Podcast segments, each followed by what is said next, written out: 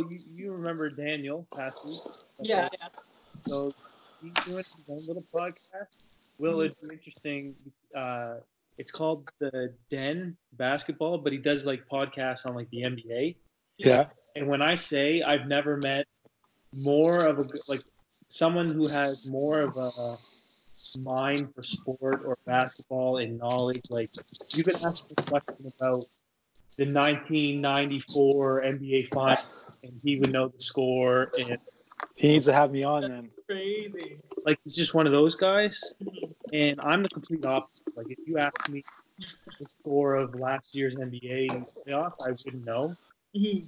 I, I always say I like I'm the fakest basketball fan when it Man, when it comes to watching. Mhm. that's because you hang with Timmy. It's it's it's weird. It's weird because, and I've, this is this is an interesting interesting like story that I don't think I've ever uh, said like publicly before. Like it's a pressure that I feel from all my friends, all like even this guy will like when whenever there's a conversation about basketball, I I I fall into a shell because Uh, yeah. people know me as this this basketball player that played my entire life yet i couldn't tell you any anything outside of the big headlines that you see on bleacher report or instagram I hear that. I'm the same way with rugby. Like, I don't know. I can't name any rugby players, any famous Huh. rugby players. Like, I don't know what teams people play for. But like, you ask me about ball and I'm in it. But like, you don't Sure. like rugby, definitely not. and That's will so interesting. the fact that you're shaking your head like why why do you think that's a bad thing like is it a, is I don't it a- think it's. I'm not. I'm not saying it's a bad thing. Don't don't No, no, no, misconstrue no. my my body act my No, no. my actions. I'm I'm shaking my head because it's so it's unordinary. It's Mhm. so uncommon for an athlete Yeah. to not follow his sport. You know, outside of his own play or Why? her own play. So it's it's knowledgeable it helps you or Of course. Well, there's well for, for one, there's the there's the assumption that most athletes, you know, um, started by watching the game in a sense, and then and then started playing. Like I, I would say, you know, a lot of parents, you know, are watching basketball, and then their kids watch basketball, and their kids start playing basketball. that's true So you just assume that there's that kind of that growth into the sport, right? That That's you, you follow. you that, Will, because with rugby, I'm like I didn't my first rugby game. I I haven't seen a rugby game in my whole life. Had no idea what the rules of rugby was, but I was in. team. So that's pretty cool. Like that's pretty interesting. You say that. Uh, I mean, I just for me like, and then and then obviously you guys play at the university level, which is like you know you're pretty much as close as you can to playing pro. Um, and I, I mean, for me, all my experience, most guys or girls that played a sport had an understanding or follow had a follow like a favorite player or Mhm. somebody that they looked up to or Yeah. somebody that like engaged them in the sport rather than them just being like i'm good at this it's fun i'm going to play and then when i'm done playing i'm going to go back i'm going to study i'm going to Mhm. joke around and and do other things in life opposed to most like most guys um, that i know because i can't really speak on girls because i can't really i've never really had like a ton of deep conversations about ball with girls. Yeah. so it's i don't want to say like girls do this or don't but um like guys you know you leave practice and you go back to your res and you're like who's playing tonight in the league? Like yo harden's Mm. harden's matching up with Giannis or like kobe's playing. Like that was kind of the thing. Like you finish ball practice and then you go watch ball. whereas you guys are like i finished practice and i'm going to watch netflix this show or i'm going to watch this movie or i'm going to go hang with so and so to me it's like Well, it's so uncommon to hear that it's not to say like I don't watch game film or Yeah. like film like. i with- get that but I don't like like the players aren't aren't people I like necessarily look up to. Or, Hmm. It's also has to do with like I found the sport so late. Like for me, basketball growing up, Allen Iverson was my dude. Um, Candace Parker, my girl. Like those are the ones I looked up to when, I- while I was playing ball. But Mhm. like for rugby, I I was thrown into the sport and had no like background information on where it originated from, how it came to be, all this like stuff Mm. like that, like that I had with like more popular sports like basketball, soccer, and now like I was just thrown into rugby. So it's I don't think I have that connection with the sport in the way that more more more people have it with like basketball. And, So you're normal and Tristan's just a weirdo then. Yeah. Yeah, I, I don't know like and this is just this is obviously it's always been haunting me in the fact that i can't engage to the depth of these conversations and it's honest it's, it's almost like a feeling of embarrassment because i dedicated and put in so much work to this sport but it was an individual level and i guess maybe that speaks on my overall love for the game. I if you were to ask me like is is is basketball like your favorite thing in the world? I i don't know if i could say yes. Mhm. i just think it was something that i was i found early on. I was influenced by my dad. I grew up around the game. I was at St. Yvette's basketball camp every summer since I was four years old, and that's all I did was just want to play, play. I was out on the streets, just wanted to play, play, play. But it was never like I was obsessed with the sport in general. Like Hmm, Yeah. it wasn't like I was staying up all hours of the night watching NBA games. for sure. It's just so much fun. I think I would rather watch like me growing up to be like, let's get real honest. if in the summertime, if I was at home by myself, I'm throwing on the Food Network. I'm throwing Yeah. on HGTV. Like, and, and that's so that's so uncommon for someone who plays at a high level of the sport because all my teammates is just LeBron this, Kobe that. You're the one percent. You're the outlier when it comes to that on the curve. You're that one person far, far away that It is. you don't. is, It's hard to There's hard to those comprehend. stands, it's like okay, clearly there's other people out there, and I'm, I'm now I'm genuinely curious hmm why, like, That's why you and Bebsy get along. is 'Cause it, Bebsy's the same way. is that is that just because I don't love the game that much, or but I clearly mean, I? I could honestly, I, I really feel you right now, Tristan. Like, You know I I, mean? I can say I, I'm not in love with rugby, with the sport, but Uh, I can say like I'm, I'm good at it, and I'm like, I yeah, to play at a high level. But huh, the things I got from rugby were way Uh-huh. more important than Yeah. the sport itself. don't you feel? Like, if you were to put me in, in, in another sport, I'd still feel the same way. It's more the things I'm getting out of it than, Uh-huh. than the actual sport. I agree, but to hear you say that, I'm like, oh, you don't love rugby? Like what? Right? Yeah, Like, that's kind of. I don't. Yeah, that's. Do you think it's because you started so late, or you just think that in general about sports? Like it's not. I I really I really don't think like to me you have to be versed in a lot of things. Like Mhm. I love basketball. I love watching basketball. That's my family's thing. Like that's in that way I would engage in a sport.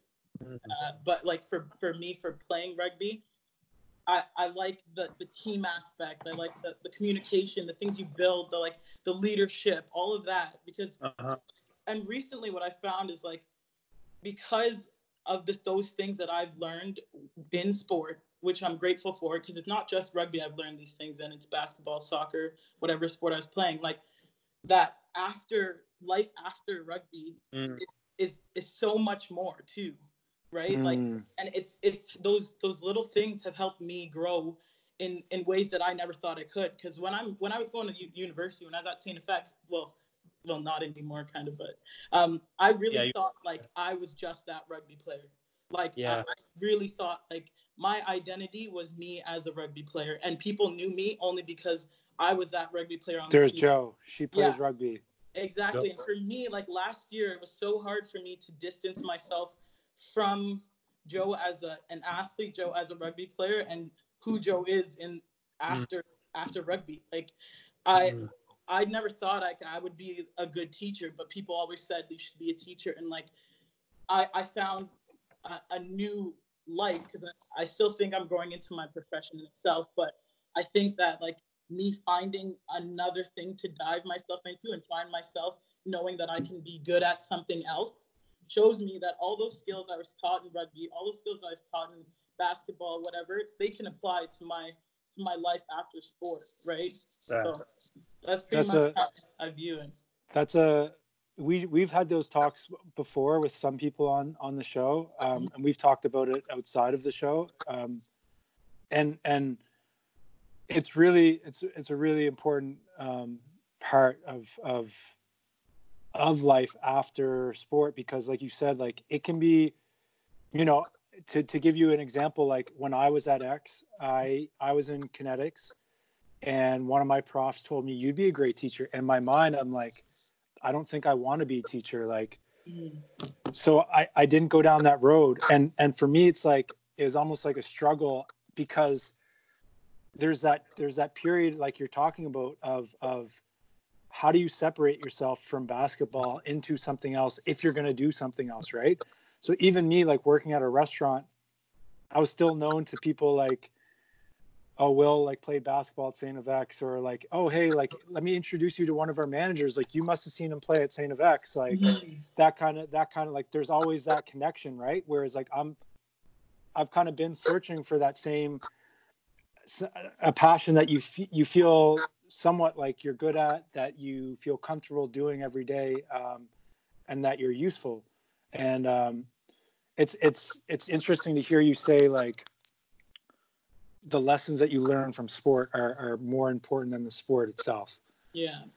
because it's so true like and that's that's what i talk tristan about and talk to people about so much the, the analogies that you could take from sport and apply them to society and, and Yeah. life in general like if if you can't if you can't get along with teammates hmm and and find ways to Um, navigate personalities like how the hell are you going to navigate and communicate to people in life and For and sure.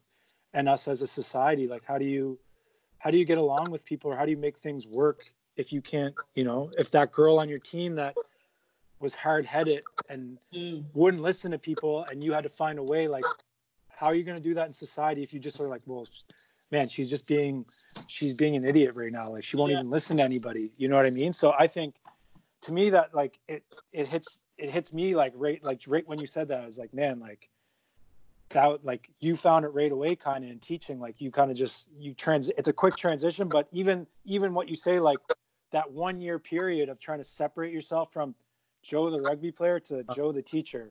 Yeah. like yeah i'm still i could still play probably if i wanted to but i'm moving on like i'm still that impressive excep- exceptional person but i'm a teacher yeah, for sure. um yeah that's Joe, it's Joe, interesting to hear that you must you you must and uh you must have a, like a bunch of stories inside the locker room where will, what will just said being able to navigate personalities where a girl is just being stubborn and hard-headed Oh yeah. To with without exposing too much or putting too much on the table like can you can you think of one instance where maybe you felt frustrated or or like i don't know just an example or a story from the locker room Yeah, so in my locker room, like we're we're very vocal with each other. Like we're we're very open. We were very open with each other. Like you can be honest with me. You could tell me I passed you a bad ball. Like you could tell me to fix up, do better. Like yeah you could like that was just like open dialogue within our um within our locker room. So Mhm. uh, we obviously we've we've had a few championship runs in my time, and you have to be honest, brutally honest, in order for you to win. In order for you to get where you need to get, you need to be honest about who's in those positions on the field and Right. handle that pressure or not. So as I moved up into my third and fourth year, and I was the captain of and fifth year, and I was the captain of the team. Um, like I, I can see personalities and how people handle situations. So well, specifically, like we went into this was the year like the 2015 sorry 2016 sorry Okay. um, or no sorry 2017 we gra- we we actually were playing in Lethbridge um, and before that before we headed to Lethbridge for nationals our um, we were we were not clicking on the field. Like we just could not run our lines right. We could not communicate for anything. Like and we had I had to call a meeting with our with our leaders we had a, we have an L6 so leadership and there's six of us. So Right. called called the meeting and we just I'm like we all need to talk about what's going on right now because we're not going to make it put it on the back burner and have it have it burn us at nationals. And did they did they notice the same thing you did, or you had to bring it to their attention? Yeah, no, they notice the same thing. See, with, with well, I don't know if it happens with guys, but with girls, like we always try to like hush hush things and like talk about it in groups and talk about it here, but no one voices it, so Uh-huh. no one says it, but everyone knows it's going on. But if you just do Mhm. that, the problem won't get fixed, right? Because now it's just everyone in the background talking about how this should have been like this, this should have been like that, but no one's doing anything to change it, right? So we, we came together and we actually had a very honest conversation about people in positions that they shouldn't be and people in positions that that maybe they need to work harder in order to keep those positions. And we went to our coach Mike and he was really open with us and he said, I'm gonna give your your um, your ideas a try and like how you guys want to re, re, reconstruct your team. Um, and then we ended up winning bronze that year, but it was also three Sure. feet of snow. But it Right. was it really helped. Like we played our best games at nationals when we were in that snow, and it was it was crazy. and maybe if you made that adjustment early on, this earlier on in the season, Yeah, then you may have had more time to uh, like perfect our game for sure. Yeah, yeah, that's interesting. You don't hear that often where a player can kind of like I'm trying to think, and Will, you could probably relate. Imagine going to Coach K and saying, "I think I think Bursey should be a two guard." Like, it's it's definitely it's definitely uh, interesting to hear Ca- like what you said, Kavanaugh, uh, Mike, sorry, um, s- saying yeah, like I'll I'll try it out because I think as a lot of leaders and sorry, I'm gonna sneeze. buddy, Oh, uh, you're Bless 12 you. of the day. whoa! Bless you. Thank you. Um, no, but a, a lot of coaches, let alone let alone a coach who's been coaching 40 years, but a lot of coaches that have had the success Mike's had, you know, let alone with your group, but multiple groups before you guys, Yeah. um, to have to hear him say like, okay, like the players want to try this, and and kind of break away from from whatever I was implementing earlier in the year. Like it's really interesting to see how open he was because um, you as a leader, like I'm, I was going to ask, were you the only captain those years? How many captains were? Um, I was the only captain for one one year. okay, Uh, I was captain for my from my third year to my fifth year. yeah, And I had a co-captain who was in the backs, which is I'm a forward. We have one backs, one forward. okay, captain. So I had two, uh, for two years I had a backs captain, and then it was just Okay. fifth year. no, because my the way like I was a captain in my my fourth year with um, T Bear, and then I was a solo captain my last year, and and some people don't know this, but going into my last year, coach wanted he wanted only me as a captain. He called me in at the start of the year, and and I hmm. was like, man, like you got an all two two time AUS MVP, two time first team All Canadian, who's been captain for the last two years. Like, what are you talking to me about? Like, you just want me to be captain? Like, that's gonna like in my mind, I'm like, I can already see what's coming. I can already Yeah. see like the tsunami you're creating for the Mhm. rest of the season. That's gonna follow our team everywhere Yeah. and he and he and I said, well, why don't you get make the four seniors captains? Mhm. And he and he's he's like, no, it's only you. Like, if you can't handle it, tell me right now. So like, it's kind of one of those things where it's like, okay, like It's a hard position. you're like you're like you're you're tell like obviously I can handle it, but like you're also putting me in a super awkward position because uh, Joe might not know. T Bear helped me recruit me to Saint FX. So like this is mm. my best friend who is the most highly recruited player out of Nova Scotia at the time, telling mm. coaches, I'm only going to go there if you bring Will. So this is me in my fifth year being like, you're trying to, you're putting a stake kind of between me and my best friend in a sense. Yeah. Yeah. Because, so, but getting back to what you're saying, he refused, like, he was like, no, like, I don't, I'm not hearing you. Like, this is, it's pretty much my way or the highway.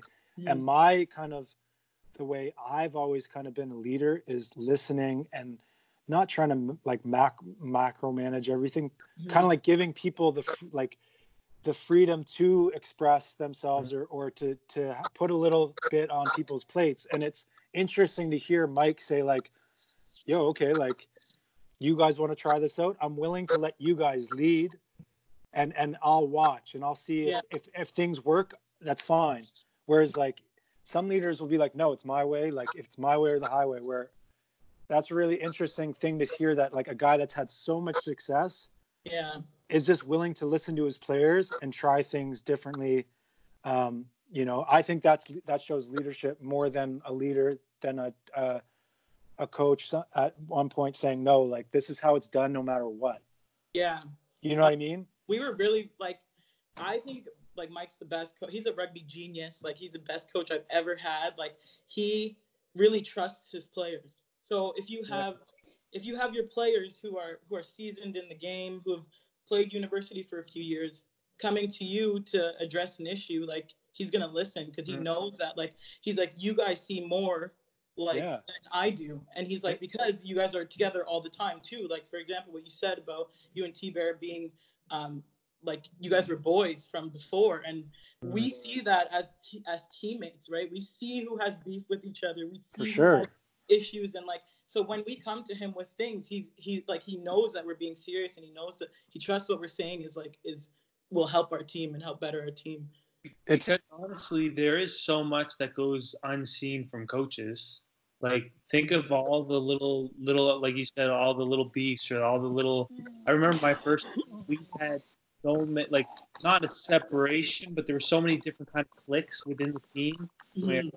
you're closer with other guys on the team, and there's obviously conversations that go on behind closed doors between teammates and and coaches coaches oftentimes don't see that and I, I believe that kind of energy no question affects affects the team's success or a team's ability to play with each other. Sure. it's, it's common sense. It's just it's human interaction. It's human behavior.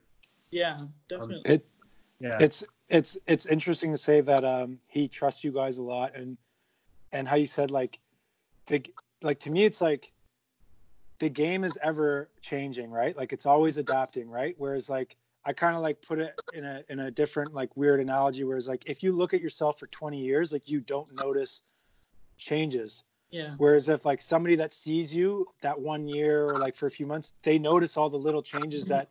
So it's like, it's like you guys are like the little changes, and he's listening to you rather than just seeing the same thing over re- repetitive. Like so, it's to me like I don't know. It's a great. It's a great.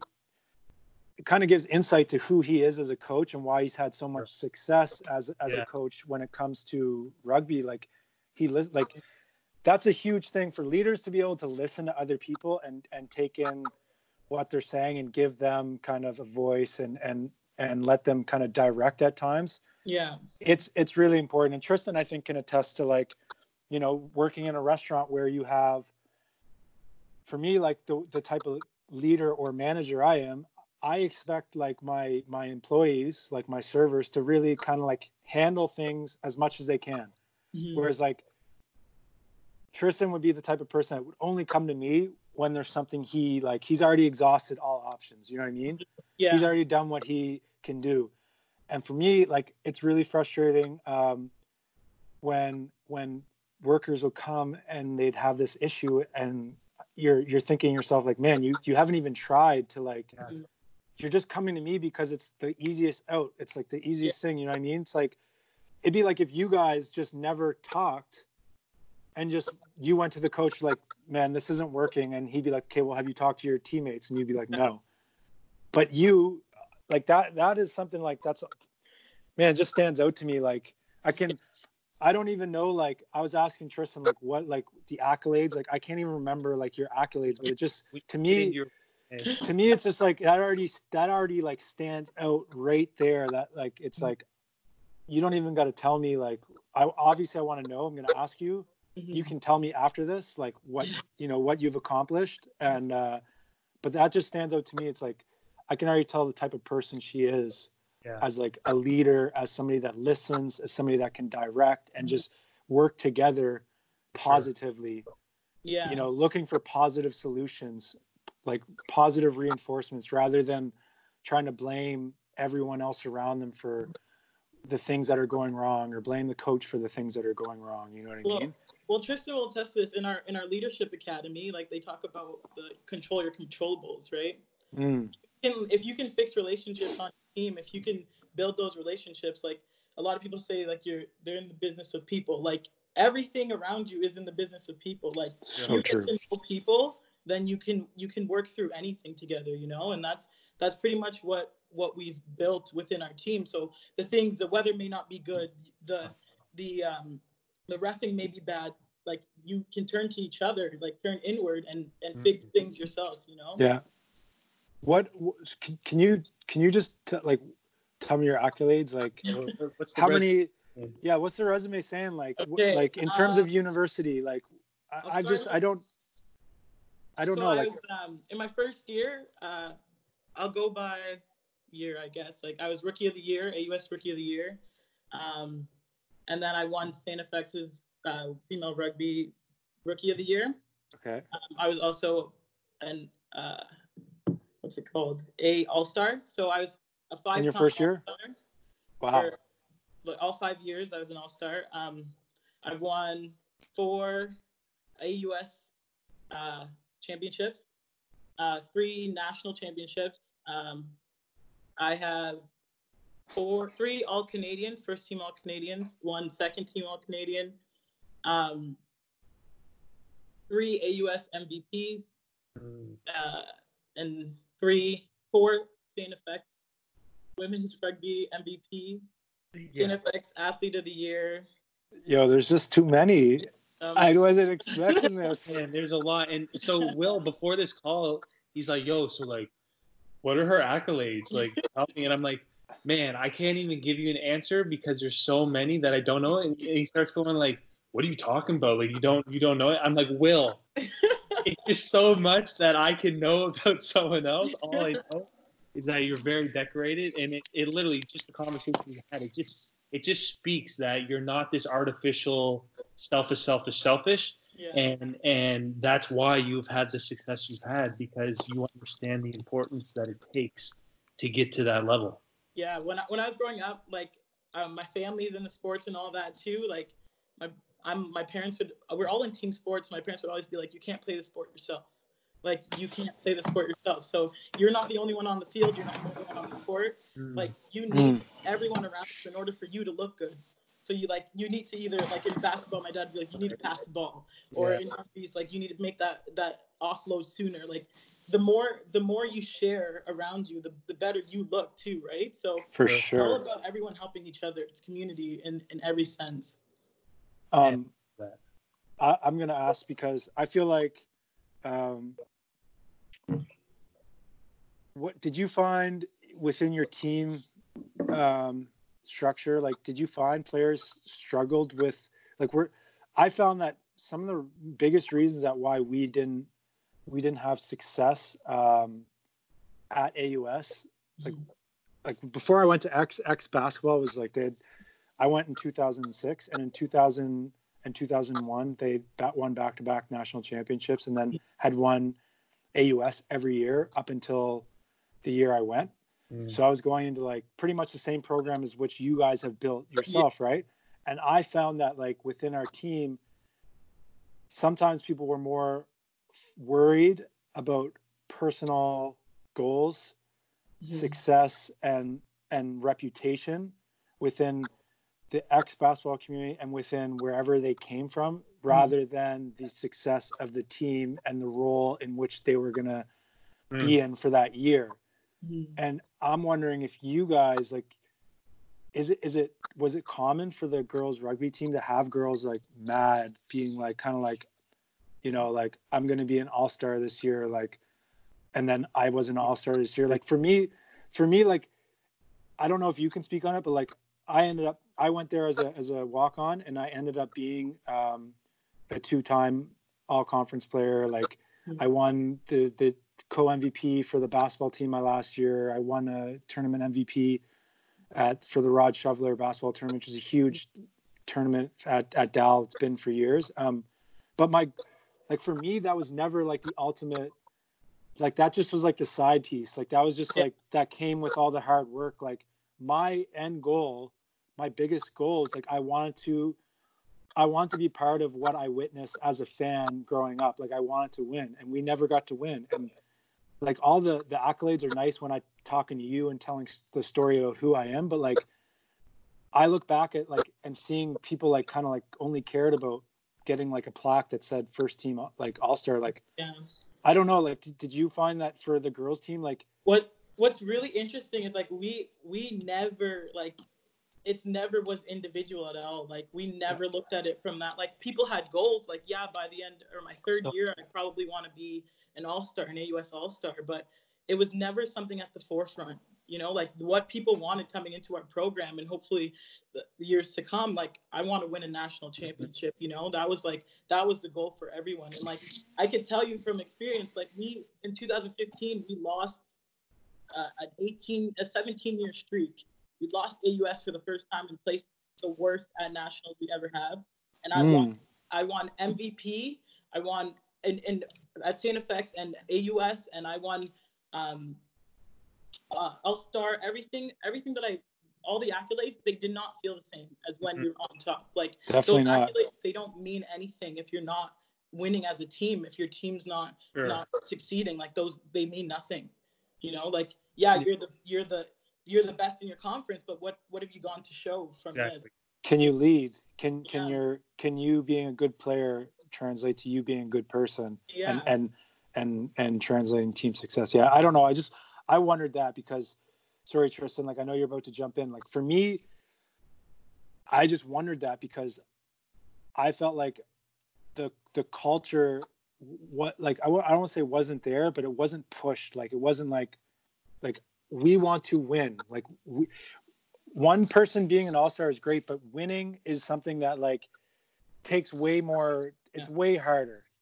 for sure. So For sure. I'm in, I'm interested in in wondering if you have if if we as athletes or a person or a leader or anything has any control on how that person views success, right? So so Will, you said your first year you ended up and you were surrounded by a bunch of guys that just seemed a little little too selfish in order to give for the greater good. And then Joanna, you have a complete opposite where you found yourself with a group of girls that were just all about the team and didn't really care, right?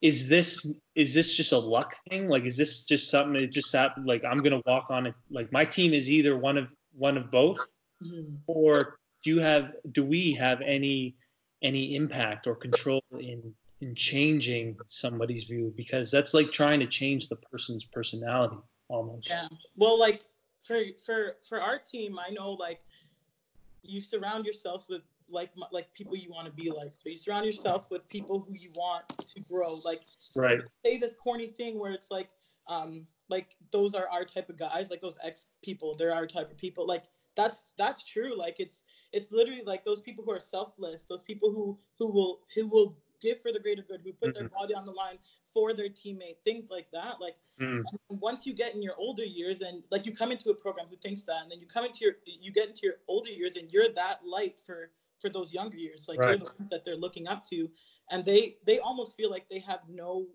option but to be them be- their best selves but to give their all at practice but to give their all uh, in warm up in anything that we do in school and in everything like so so it's it's pretty much like a ripple effect that for our team has, has kept going Mm. from from me coming in to my in my first year i've looked up to to people in that sense and then me being in my fifth year and people looking up to me in that sense. I've had like my closest recruits like that have come in the program they're graduating now and they're like i only came to x because i saw you play and now like you're the best player that i ever wanted to play with not because you're like this freak athlete but because Mhm. you're you and you're the person you are and you show us that it's okay to make mistakes it's Yeah. okay to to be myself it's okay to to to flourish and grow within the team and we Yeah. can succeed while doing that too they want to model their behavior after you. So it, it almost takes a number of years to kind of establish that kind of culture. Yeah Because, I mean, even going back to our leadership academy and learning about the keys to success and the keys to building a powerful foundation uh, and, and culture, in my head, I found it really frustrating because I, I understand all this and I understand what it takes and the importance of it all Mm. but how can I make an immediate impact when these guys are already thinking a certain way? yeah So, so it's almost like there's nothing you can do in the immediate. You need to look at the long picture and understand that it's not going to happen this year, next year, or the year after that. that's a big thing I, I learned that's huge that's a huge thing i learned like like it's bigger than yourself you know Uh-huh. like we have this thing it's like we, we have this board in our locker room and before every single home game we we hit it and it says for those who came before you and for those who come after, and and it says top left on the on the corner, and So we fun. hit that because it, it's like you're playing for so much more than like Mm. immediate right now, right? Like those people before you, those those first people who won in 2006 and a national championship paved the way to show you that it's possible for this team and it's possible here. You know what I mean? And those who come in after you, you know, have something to look Right. at as an example to to for their own success too Right. and, like the it's such a so much bigger than yourself and if you really care about your program and and the future of the program like you'll really understand that you in the immediate you might need to set little goals for your team like and and maybe those goals from those kids who are who are now in their we're in their first year now in their fourth year like you can see the huge changes from the team you know and that's that's pretty much it like True. you have to look at the the whole picture and, in all of it It's definitely it's definitely when we talk about it, it, it, it you guys are spot on. Like culture, culture is the biggest. I think is the biggest thing. It, like a winning culture is not like you said. It's not easy to build. It's it takes time. And now look, uh, like after what I just said, and looking back, I'm starting to think like, man, like maybe, maybe the people that came, some of the people that came, some of the players like that came, didn't understand the culture and the the, the team in terms of what I witnessed and and you know what I mean like Mhm. you you need to have an appreciation for for what you're about to put Yeah. yourself into and and yeah like the Yeah. privilege to to wearing that jersey because not because you because the player the the, the Zach Russell that played before me the the John Bell the Randy Nohr Yeah. all these guys, you know, the EL Adams, um, you know, Dion, Dion, like all these guys that, you know, put on the jersey before you Mm-hmm. that had success, that won titles. That's like for me, that's the like that's why I was so I didn't care. Like I just wanted to be part of that culture. I wanted to be part of the winning culture. And and you know, to this day, like that's why I have so much envy for for players like you that are that got to got to see it, got to join it, and got to got to do it. yeah. And whereas I like looking back, like, you know, I always tell people like I can I can look at the the you know the the plaques and the the trophies and all these things that I have, but I don't have that. Like I'm it's all something to my to the day I die that I will always For sure. envy somebody like you, somebody that went to X and got to, you know, got to experience the the feelings of of success with their teammates. You know what I mean? That also Um, comes with too. I like you said you grew up like what in Saint FX balls, so like you saw the success, so you knew in your heart what the, what it meant to get there, right? Those Yeah. guys, like for me, example, like when I got to X, like I didn't know anything about the past, but what our team does really good, and you know Tara, she she's amazing. She like every year before we head into nationals and head into AUS finals, she brings everyone over to her house and she tells us, she shows us old video footage of the 2016, of the 2019, uh, and tells us about why we're playing for those girls, about how Ghislaine Landry like played this last game with with her with like a, a sprained ankle, but Shout out Ghislaine, she was a beast.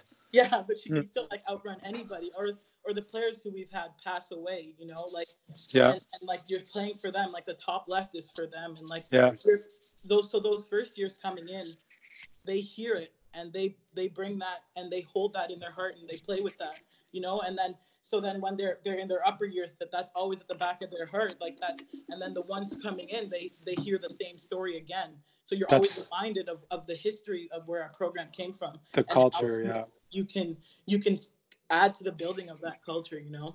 yeah you guys are just constantly and i talk to tristan all the time like it starts like it, it came from like just you know working out and the foundation of working out. I always mm-hmm. talk about you know your legs have to be solid. You need a mm-hmm. solid foundation. You need a base Yeah. to grow off of. And to me it just sounds like you guys are consistently you know not even maintaining but finding ways to build your foundation mm-hmm. to to make it stronger and stronger and stronger and, and to reinforce all the foundational um, you know characteristics which build rookies up into their fifth year. And and you know listening to what you guys do like to me it's kind of like i don't want to say like they don't they didn't do that with basketball, but I think I think maybe a part of it was almost like, you know, once you're once you're coaching for so long, like you might have this belief that everybody that's coming into the program understands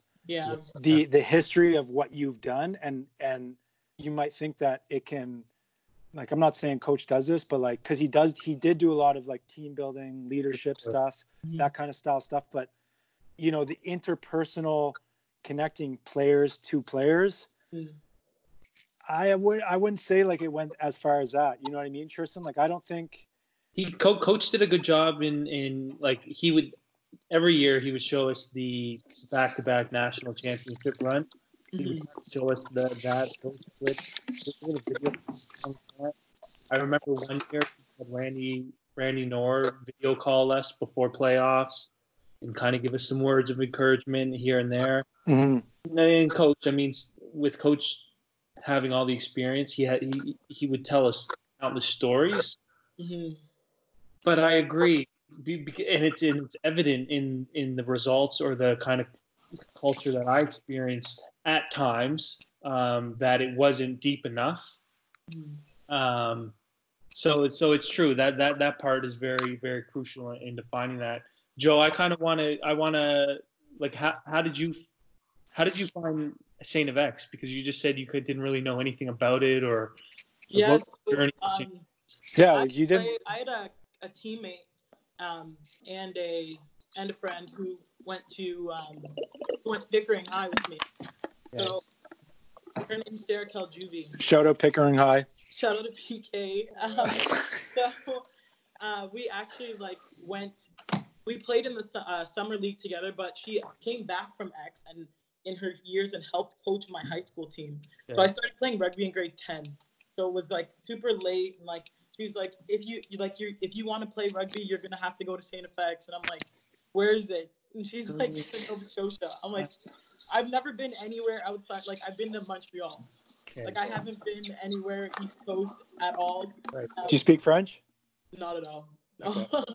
um, and then I'm like, well, I'm not gonna go all the way out there. So she actually ended up contacting Mike and was like, I have a player who like you should you should see, you should take a look at. So he uh, brought me on my recruit trip, and I was like, well, I'm not going anywhere if my dad doesn't like this place. Okay. So I had to bring my dad with me. So he came on the recruit trip, and then um, you know if you get the parents, you get the kid, right? So my my um my dad loved it. Like Mike Mike did like the most for our recruit trip, Mm, Uh, and you know how those recruit trips go. Like the night like the nightlife is unreal. And as a, as a little grade grade twelve, I was like, oh my gosh, like this is crazy. Like I have to come here, and I was like, but it, earlier in the day, in my on my first day, I was like, the dungeon, like. I had went to Queens for a recruit trip the week before, and they just had like brand new facilities, and I'm like, dungeon builds character it does. It does. And I was like, the dungeon, like, oh my gosh, I can't like there's no way the facilities are not up Right. to standard. Like there's there's no way I can come. And then I started talking to people and I was like, they like genuinely like had a love for this place. And I was like, what type Mm. like ha- what place have I ever been that has just like almost like love caringness That's like true. radiating from it, you know? That's And true. like everywhere you walked, like on the street, like people would say hi, and like I'm like I don't even know you. Like being from Toronto or Ajax, and it's like we don't say hi to Yeah. randoms. Like Uh, Shan, I can attest to that meeting Shan. She was Yeah. just like quiet to herself. Yeah, you just you just stay in your lane, you, you keep your head down, and you get your work done, you know. And then from that, I was like, wow, like I really I really love this place. So I I I committed in my in my 12th in my uh, last year of high school, and I I don't regret a thing. Like my highs and lows being at X, like I would not want to experience it anywhere else. Like it's it's really like, and when I got my X ring, I was like, you literally you don't know until you know. Like Oh my god. you don't know until you know. Like you, it's like people call it a cult, but like almost it almost is. Like It's you crazy. you you get this feeling of like you like you you belong here, you know, and it's like Mm. crazy. I, I I don't regret a thing. from- I'm I'm dying at the fact that you, you mentioned the nightlife because in all in all of the recruiting uh, rec- recruits that we had, Mhm. um, over my four years. You, obviously, it's on the weekend, and obviously, it's coach brings them in to watch a game, and then that that night we all go out party, and the, the amount of time I can count on my fingers, I can be like, the moment that the recruit was the middle of the night, like 1 p.m. inside the pub, inside Splitties, you're like, I'm coming here. There's no way I'm not coming I've here. had, I've Man, some recruits like call their parents while we're out, like Stop. saying, "I'm coming to Eds." Like. I'm like, "Oh my That's god!" wild. man, They ended up coming, so it- shout out Gavin, uh, played on the team. He- I remember we were inside Splitties and he goes, "Give me the paper right now. I'm, I'm signing my name. I'm signing." It, it's just because there's such a there's a culture and you literally feel connected to the people that you meet there. yeah, for sure, for sure. Right. Um, so so that's that's that that's what sticks out to me for absolutely. What's what's education been like for you? I was just gonna ask. Well, I was, I was gonna ask that. Um, how did you get like what what made you choose for one kinetics or kinesiology? hmm Two, how is the transition balancing being such a accoladed, uh, you know, athlete, and and then and then still being tied to your academics, and then then following up with what Tristan said, like how's education, and So- explaining that. So interesting enough, I know I'm an athlete and people assume I was an HKIN, but I actually did a, an arts degree. So I did. Oh, I had a double major in psychology and sociology with a concentration in history. So I I I loved that. Like it, I think psychology and sociology, everyone should go through courses that like teach you the basics of them because then it really helps you understand the world around you and Hundred like percent. And how and how people navigate their worlds. It, it's it's unreal, um, and I definitely think it's helped me uh, navigate the teaching world as well because you're not you're not just teaching from curriculum like you're teaching students like they're real people and they have their own their own lives and you have to take that into consideration For too. sure. Um, but my undergrad, like, I found it hard to balance. Uh, like, I had a lot of uh, time management issues, like where where I didn't necessarily put my my all into school and really focused my all into rugby when It's- Mm, like I should have found that balance. But Agreed. when when I got into my upper years, I realized like you like I need to start getting up early. I need to start um like doing my work way ahead of time, starting Right, assignments when they're handed, so that when rugby comes in and like when rugby w- takes the forefront, my my my um, academics don't take a, a back burner, you know. And it's like I I didn't learn that until like my uh, fourth, third, fourth year Mhm. yeah. of university, you know. With- And without be getting a little like obviously I'm getting a little sidetracked here, but Will, you share so many stories with me and how your uh, perspective or priorities changed uh, or shifted in your later years. Like Yeah. I have a story of um, or a memory of me being at X camp and I was a kid, I was a camper, but you you know in the meal hall where you put your trays on top, whatever we Mm. were running to the gym and you were still there like because it was in the breakfast and i think my dad made a stupid joke because you were you were over there eating He he made he made lots of stupid jokes. Shout out Chris. shout out roscoe but but said- you were eating like, like cantaloupe cottage cheese and like three boiled eggs like the cleanest diet ever Mm. just kind of kind of speak on like uh, what joanna just said and how your prior your priorities shift as you get older you definitely you definitely well for one with school like after your first for me i don't know if she, it kind of sounds like her her experience too but after your first one or two years maybe third if you're a little slower but you realize like x ring is coming up you know you you start getting into more difficult courses and and you start being challenged a bit more and then you start realizing like yo like i can't just kind of like Coast. fly by and wing certain assignments and and papers um, with the same amount of work and work ethic. Like you start realizing, like for me, it was a big wake up call. Um, in my third year, I took uh, I took biomechanics, and it's a it's a difficult course. Anybody that doesn't know, like the death course right Everyone- man, I, I hear about it all the time. Yeah. like, It's- literally. it's like I, even even my first year like i didn't even take it I, I took it like every other class i've taken since high school like pretty much like i just kind of i was like okay like I'll, I'll put in like you know 60 70% of my effort and i'll get it I'll, I'll get a passing mark and it'll be it's, it might not be 90 or 85 or something but it will be something respectable like uh-huh. 70 or something in my mind this is what i'm thinking. Even though i'm listening to the teacher being like this is one of the hardest courses you're going to take. Yeah. there are people that are in their third time they've already failed twice. And Yeah. you're like thinking like yo this guy's just talking to talk. Like he just wants to like yo like take this serious like but Right, work no one hard. No one actually failed two years in a row like what do you mean Sure. and i'm in there and i'm in there and i'm like my first my first mark my first um, big paper asset, uh, test back i got i didn't even want to go get the i didn't go and get it Right.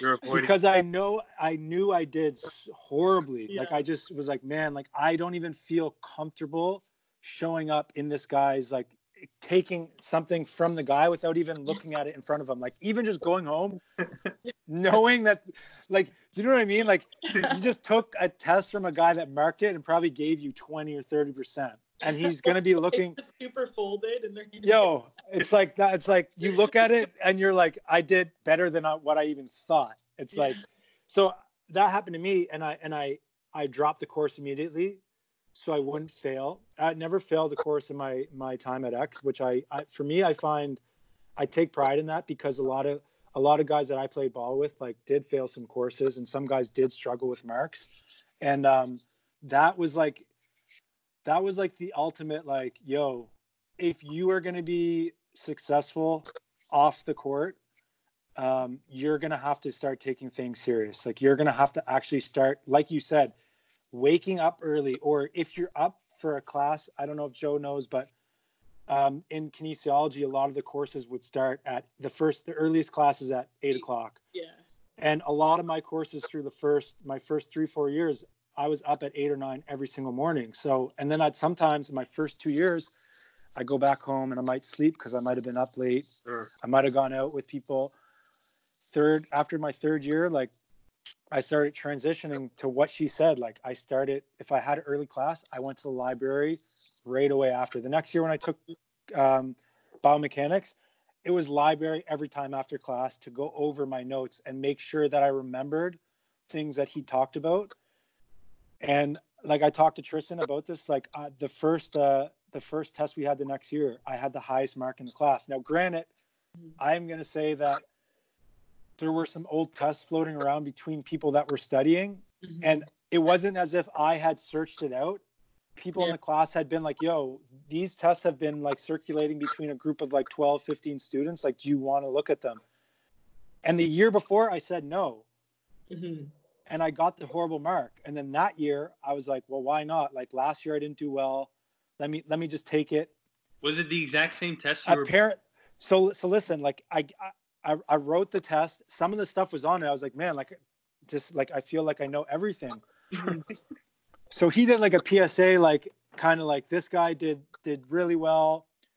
And so the next like month or so, like I'm in the library, I'm still studying, and some you know try hard, a guy that really like wants to be top of the food chain in academics comes up to me and he's like, "Yo, I heard you, I heard you did really well. Like, do you want to study sometime?" And I was like, uh, "I mean, like, it, I didn't know the guy at all. I was like, I should I, maybe I should have said yes because I probably could have taken a lot from him, Mhm. Sure. but I was just kind of like, I was kind of closed off. It was uncomfortable, you know, like." Yeah. just kind of a little thrown off and then he's like yeah i heard you i heard you did i heard you had the test too like did, is that true and i was kind of like like who told you that i was like well a bunch of people had it and then literally the next week the t uh, sasha was like so i heard some people had uh, the test before the test was given so by the way the next test we're doing is going to be completely new so don't worry you can't cheat on this one like kind of like throwing shade i felt like he was throwing shade at me Yeah.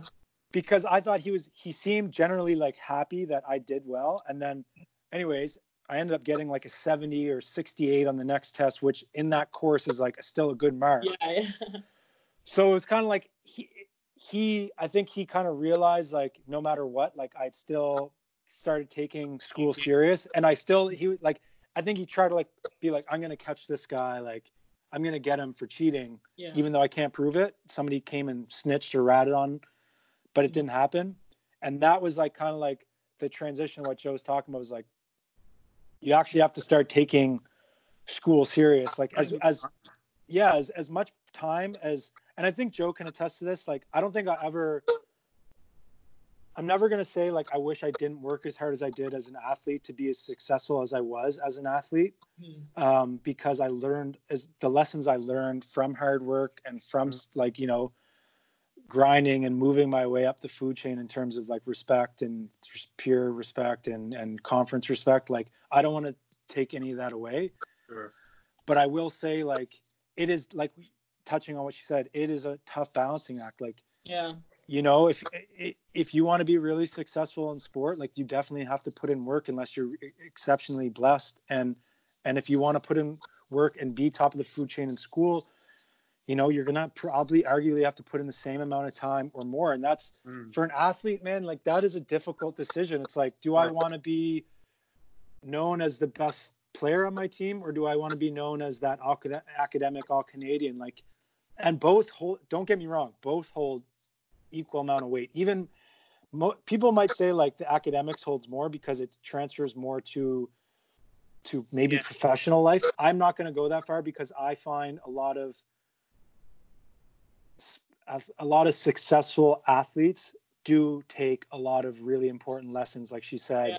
and apply it to life too some i would argue that maybe some that have, are blessed with exceptional you know talent that might not have to work as hard as other might struggle a bit to transition into life because things came easier to them and they start you know why why aren't i getting you know the love that i got as an athlete in in my job you know well maybe you're not as good as your job as you were as an athlete and you have to start working harder at Yeah. certain things you know become but that like for me like it, it it almost like hit me like it's just like the exact same thing. Like you you realize like man like i gotta actually like you're not a first or second year like you know what i mean? Like you when you start meeting people too and then those people like meet, meet like if like oh this joanna's an amazing like girl like let me ask about who she is like in the classroom and then you're like oh she's only she's getting by with 50s or 60s like nobody nobody Yeah. wants nobody wants to go meet somebody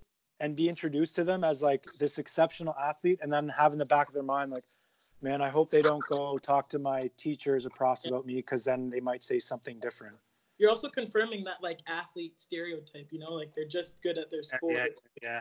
They're that's all they're good for, and like after after university they'll just be like a bum, you know, like yeah literally what what what people like uh like think about athletes in general but realistically like just to touch on what you were saying well like how um it, it hits us in our, so late like it hits us in our third Yeah, year def- but like what what education has taught me like is that we we need to be taught the skills in order to use them right? Just like we grew up playing basketball you you were dribbling in your basement or in your driveway when you were young you're practicing right?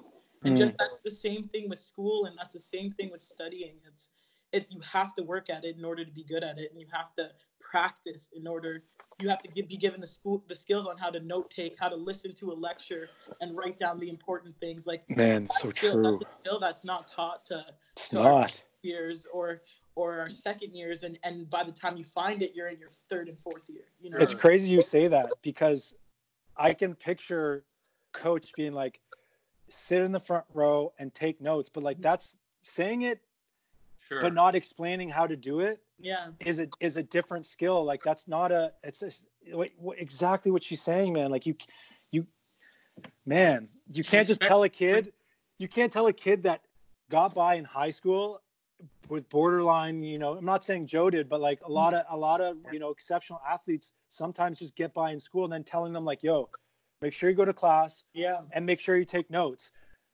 How does somebody take notes if they don't even know what note taking No, means? take- exactly That's like a lot of people don't understand the difference between taking notes and actually listening to lectures and yeah, writing writing down down proper highlighting stuff in your Yeah. book like and then the- the importance of going back over it after.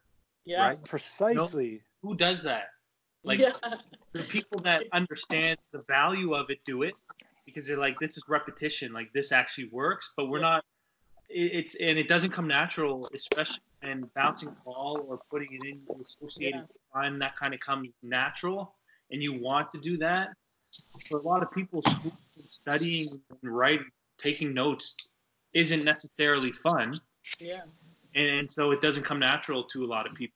Also, you I- like doing, you like doing things you're good at. Like if you're not good at school, For you've been sure. told, you, you've been told when you're younger, like you're not, you're not that strong in math. Like you're gonna hold that with you, and you're gonna be like, well, I'm not gonna try, You're and great. I'm not gonna be good at math because I was told I wasn't good at math, so I'm not gonna practice. I'm not gonna look for ways to be better. Like that's that's like an internal thing that you hold on to, and like. It, with basketball or with rugby, like you practice at it because you're good at it and you like Sure. it, you enjoy it, and even the hard things are fun and like you know, like that's that's another thing So too. before even this conversation, was that ever in your mind, like, I'm a teacher, you this into your students, or or is this, was that just a, a vibe of a thought that we? Sorry, do you mind repeating that? I, Yeah, I can't hear you. You're Sorry, sorry. yeah. Tell me, am I good now? yeah. So I said before we even had this conversation about not being taught the importance of skill t- uh, uh, note taking, was that ever a thought in some uh, in your mind that was something that you want to teach to your students? Well, like I think our education program. Like, if you ever want to go back and do education, I say you go to St. FX. Like, Yeah. I- again, like the it's uh, unreal how how our classes go, but we're taught that. Like we're we're taught that you need to explicitly teach people what you want them to learn. So you mm. you can be teaching content all you want, but if you don't teach a kid how to write their ABCs, how to write sentences, how to how to form research papers, how to note take, they won't be successful because what you're asking of them is skills that they don't have. Interesting. And as a teacher, you're supposed to teach those skills in order for your students to be successful, in order for you to teach the content that they need in order to pass that specific Right. class. Because Yeah. in my head, I think a teacher is just taught that you need to teach these people this certain content or this certain topic. Mm-hmm. But you're saying it's actually the opposite. You're being taught the tools to help them learn. Yeah. So even even in like, because I know like elementary school, you're taught your ABCs, blah blah blah, but like in in high school, you need to be taught like how to critically think. So Yeah. if I if I if I present you something and you you just believe everything I'm going to say, like that's not critical thinking. You're not thinking mm, deeper. Right. You're- like you're not looking into why why I should you should believe the same things I believe, right? I'm It, not- again, it comes back to more like I'm I guess. Well, now you guys are saying it, and like it, it, it, really makes a connection Sure. in my head. Like the two, like how I said it's it's not it's not the sport, but the things you get out of the sport. I think it's the teacher. It's what the teacher teaches you, the skills and the basis of what they teach you, not Right. the content. Nice. It's not the fact that I'm in grade 12 world history. It's the Yeah. fact that my teacher's teaching me how to show like uh like continuity and change between Yeah, it goes back generations. And, like In how It's it's Yeah. that's so true, and and it's crazy that you're saying that because my time at X, one of my favorite courses that I learned the most from was probably what you would deem an easy course, but it was easy in the sense that the teacher actually explained, like, listen, yeah. this is this is the marking system. This is what I'll expect on your assignments, your papers, um, and this is what I'll expect on your exams. Okay, like I'll give you, say he'll give me like three short answer questions and or four short answer questions and two long answer questions, right? But he'll give you like he'd give you like eight topics for the short answers and and six topics for the long. hmm. But other than that, and then all all year, all he does is teach you the history. Like Yeah. he teaches you what you're supposed to know about, and then he gives you the format in terms of how you're going to be marked and Yeah. how he'll he'll expect you to express like what you learned. Mhm. And it's way easier to learn when you're when you feel like you're not always having to second guess yourself and Yeah. and Sure. it's a trick question or and I know history might be a little bit different because you're literally learning about like you're just taking in content. So it might be a little different, but I don't I don't really think so. I think if if teachers were to be less about um, trying to trying to trick you and trying to to do you know um, all these like secret ways of of you know I get I get you don't want everybody having like a hundred percent but man like that for me that like it's crazy that you say that and that stands out to me as one of my favorite courses Yeah. and it was such an untraditional like like the guy he was a really uh, like he cro- he was dressed as a woman sometimes like he's smoking cigarettes all the time Mhm. before classes like he was just straight to the point like he Yeah. didn't there was no joking around there was no you know what do you guys like it was just like this is what i expect here's what we're going to learn Mhm. and and show me Yeah. and and it's one of the courses that to this day like stands out to me that i remember the most things about like i, I you know what i mean like i Mhm. learned a lot from that course Yeah, Joe, I'm I'm worried that um, because you're an athlete and you understand the importance of like take all the skills that you learn as an athlete that mm-hmm. that's to your benefit. I'm worried that there's other people that haven't learned those skills in another setting that aren't absorbing the information that you're being taught as a teacher the mm-hmm. same way you are. And I, I that's funny you ask that because we see like in our education classes, you see the difference of how people think, right? You, we in our second year we write our teaching philosophy. So this is pretty much like like your your blueprint of how you want to become a teacher and how you want to teach students in your future.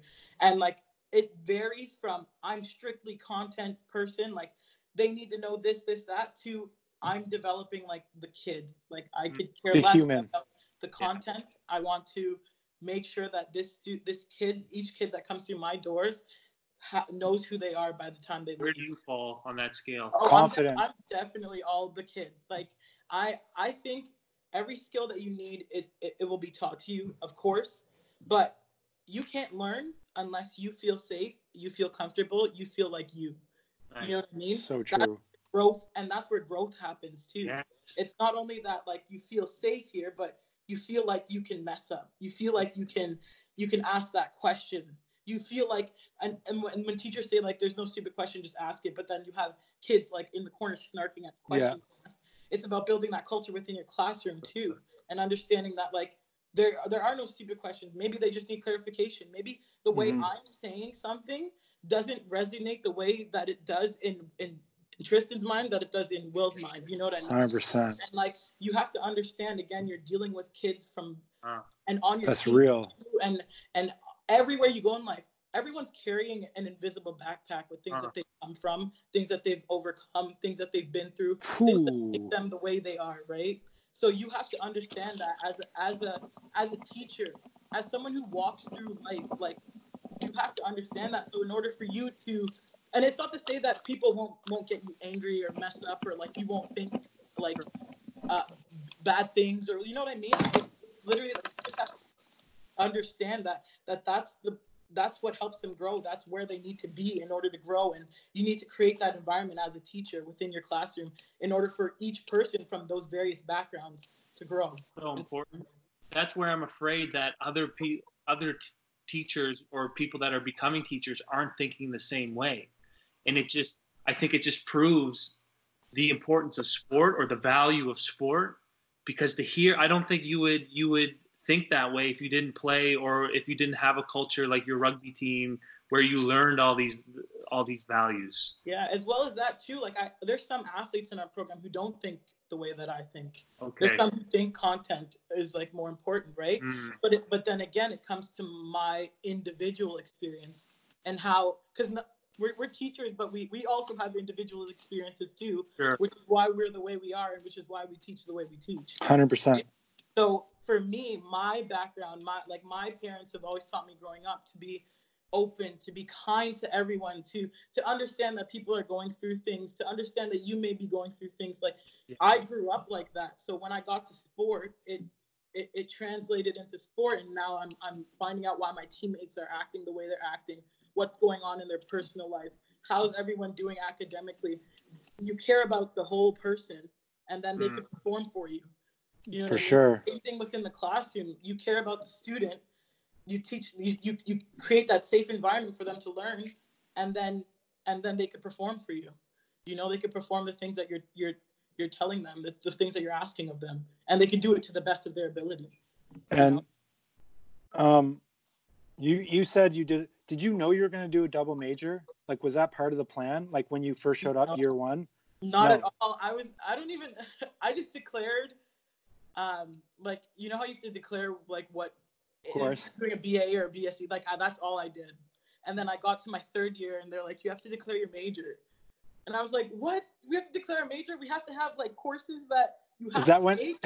And I was in like in my third year, I was in like second year courses, and I was like, I didn't even know you have to take this last year. So by the time I got to declare my major, I had enough credits to, for my uh, to, to declare two majors. So I was like, okay, like let me just do that. And then That looks great. in my fourth year, I just took courses that um, that like fit into my electives and stuff like that. Sure. So That's uh, man, it's so funny that that you say you had kind of no idea. Like, man, Mhm. Tristan, Joe, like when I was in my first year, first second year, I'm sure you guys have had stories like this when I was with Bear. We were up on top of the uh, in the OC, the computer, the oh, computer lab. That's I don't know if it's I think it's still class. there. classroom now, yeah. So they just used to have computers up there when I, when I was there, and you could go up like you could just go up and go on the computer. So we were up there, and Bear's like, let me just check uh, check like what my books are saying, like how much I got to pay. Mhm. And this kind of ties into you saying like I had no idea what I needed to like take. Like Yeah. so my first year, like coach kind of helped players pick certain courses, and he put me in some English course. Mhm. And we're looking, I'm like, man, the books cost like eight, nine hundred dollars, like for just this one course. And I'm like, I'm looking at Bear, I'm like, yo, th- like he must think I'm crazy. I was like, drop right now. And I just didn't even I didn't even consider like it didn't affect it didn't have affecting me, but it was just one of those decisions like as a young like first, second year, like you don't even consider like you're not even thinking about like year No. four, Yeah. like what do I need? Like you're just like seven, eight hundred, nine hundred bucks for books. Yeah. Like I'm not taking this course. I'm like, not- are you yeah. kidding me? Like done, You done. Give me something else. Or it's a night class, and you're like, I can't. I'm not doing that. Drop. Mm. Yo, it's just funny that you say that. And maybe was that like kind of like when you shifted when you're like, oh shit, like I actually got to start like yeah. So like thinking about school. even the fact like like the fact that like first years you don't know you you're coming in and you're like you're pretty much left like dropped on an island. You don't know anything, right? Like Everybody just leaves you. Your yeah, parents leave you're you. Just thinking like I well I'm just going through this because everyone else is doing it around me. Like I'm just gonna do it too. So So you're true.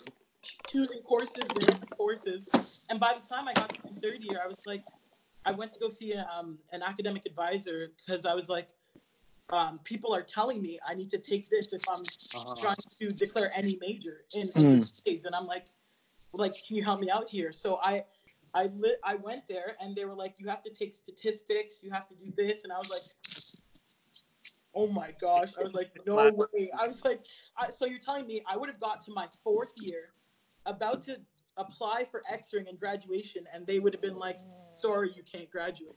You know what I mean? Like they would have been like, you don't have the necessary credits in order to graduate. Mm. And I was like, well, who was gonna tell me? You Yeah. know, like, and then again, like that's the same thing as like equipping, like for me, equipping your students and your players and your whatever with the knowledge that they need in order to navigate even even secondary, post-secondary education. You know. So that that leads me to wonder. I mean, I know you guys are re- uh, really super successful uh, rugby team. Did you guys have like academic advisors? Because that's the thing. Like, and I don't know if it's different. Like, if he just assumed like most girls would understand the process of like how that works, but with the ball team, and I mean, Shan kind of touched on this in a podcast where like she even expressed like at, at same kind of thing at X where or sorry SMU that guys kind of it seems like guys struggle a bit more in terms of academics Mhm. whereas like an academic advisor was like almost necessary to keep people like in school almost like i'm not going to say all guys but like Mhm. denton was like necessary to He let was. coach know and coach still looked at people's marks Mhm.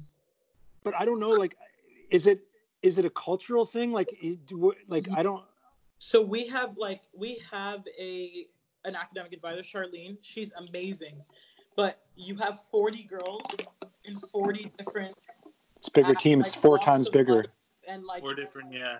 and she's a professor herself. Dealing like she has her own life as well. And charlene weaving advisor- Yes. Yeah. Aye, She's still okay. our she's still our uh, our academic advisor today, but like she Tell her I said hello. She I probably will. doesn't even. She probably doesn't remember me, but she she had some fun courses. yeah, she did. She does. She She- does. Like, everyone talks Yeah. about her courses all the time. Her courses are really fun. Actually, quick story before you start is Ashley, Steven. Yeah. I'm pretty sure it was her course.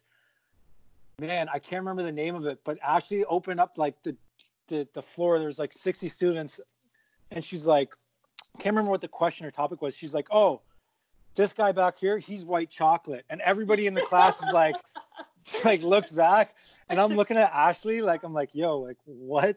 I- I- like, and it was just like one of those like that's the type of class in the Yeah, environment that yeah. like it was those topics, the like fun kind of things that are entertaining to talk about and listen and learn. Yeah. But back to so she was dealing with about yeah, so she's got like three and a half times what a basketball. It- yeah, advisor would have. exactly. And like, um, and she was also like, she's a very like big the, you know, in the HKIN department. And like, Of course. so we as like she knows everything to do with HKIN, but me coming in as like we don't actually know what we want to do in the arts, and you're like you can literally take any path. Like it's hard For to, sure. to keep track of that, right? So like it's almost on you yourself to to be like, okay, I want to do this, and then go to Charlene with like your your what you want to do. But like if you don't know what you want to do, then you don't know what you want to do. Yeah, she can't she can't check on she can't check on all the art students in year one or two and be like, this is what you're gonna be great at. Exactly, exactly. So we do have academic advisors, but there are a lot of us. Of There's course. of us that- I didn't I didn't even consider that that you guys are such a big team. It's it's it's a completely different beast in terms of Yeah, accountability and and watching over.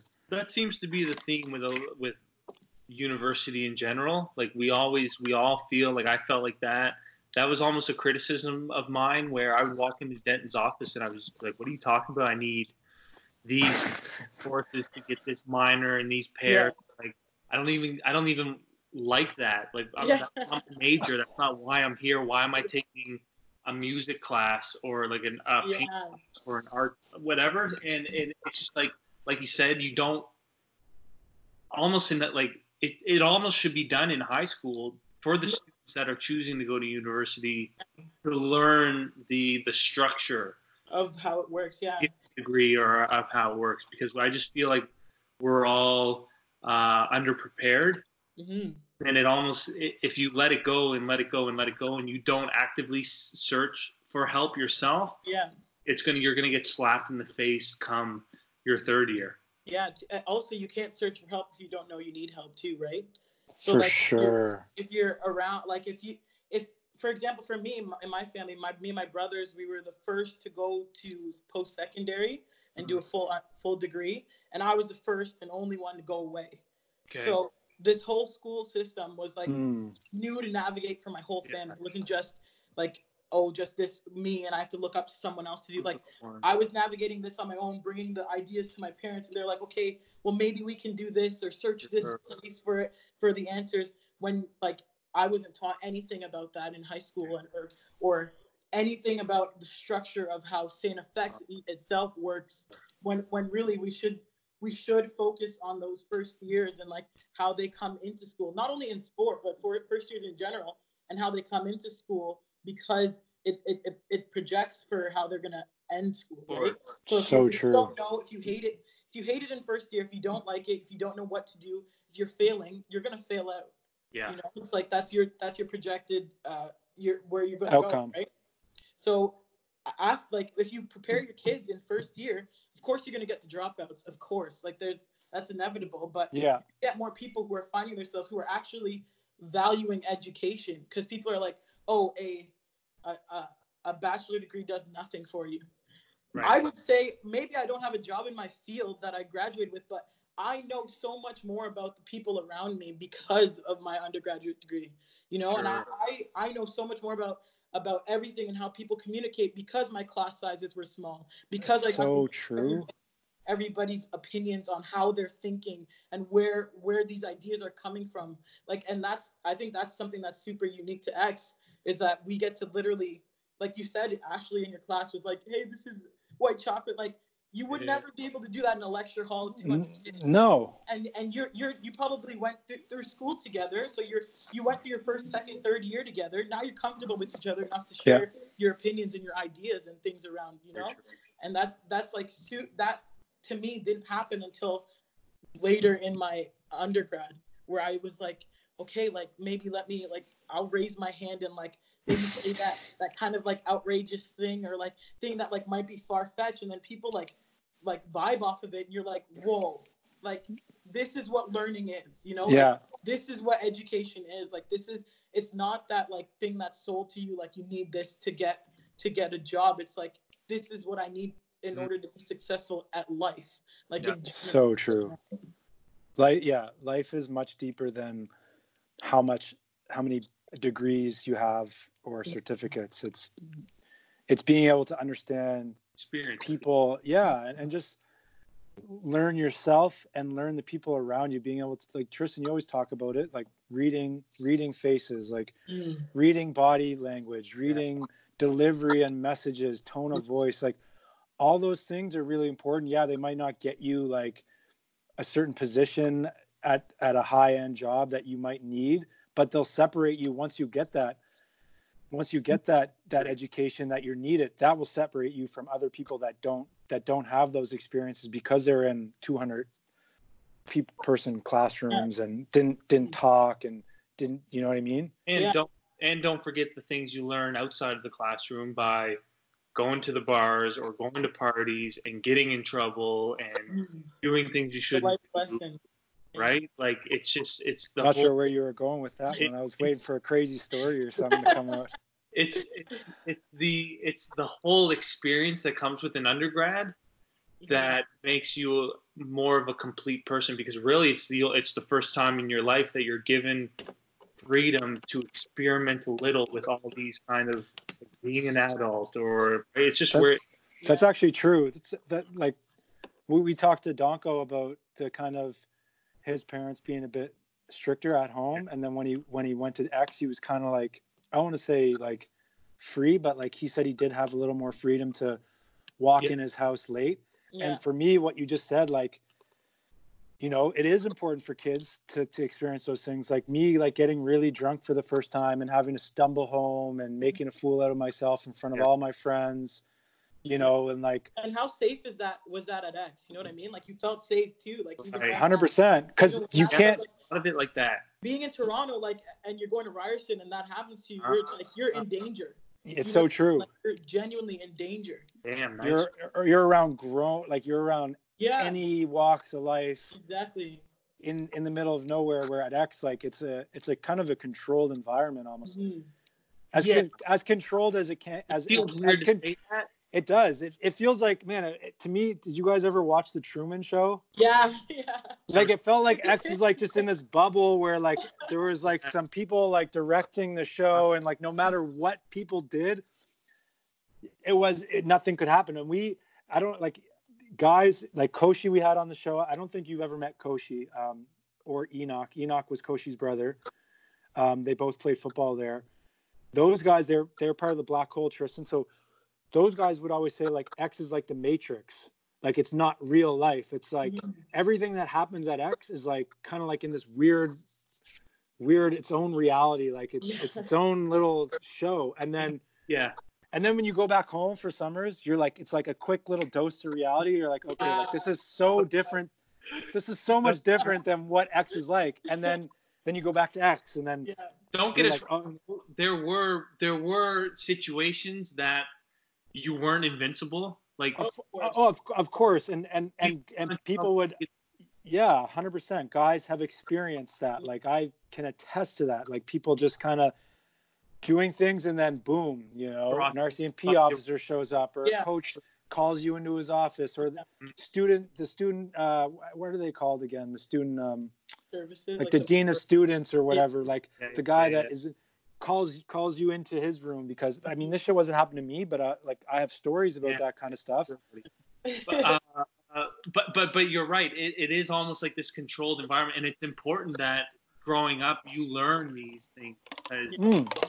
the limit. You learn, you kind of you kind of experience what going too far is, or it's important. It's like at the end of the day, experience is important in all facets of life because if you don't experience it, it's always going to be this foreign thing. You're not going to be you're not going to have a grasp or or what outcomes can come from it or right. And that's why it's so important to try new things. Yeah.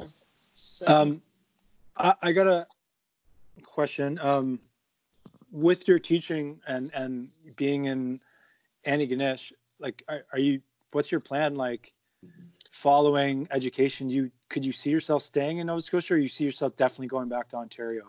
Well, the teaching like teaching in Ontario right now is like really at a standstill because I heard all of the- stuff that's going on. But ideally, I would like to come back home. That's where like my family is everything to me, and like Mhm. I always want to be close or nearby them. And I've been away for six years, so it's like I kind of want to come back. But Mhm. I've gotten a few offers in in in Nova Scotia, and uh, one in Alberta, and hopefully. If I don't get to come home, I get to stay in Nova Scotia.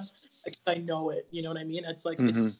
now. I've spent all my like all my adult years have been in Nova Scotia. So You've grown up.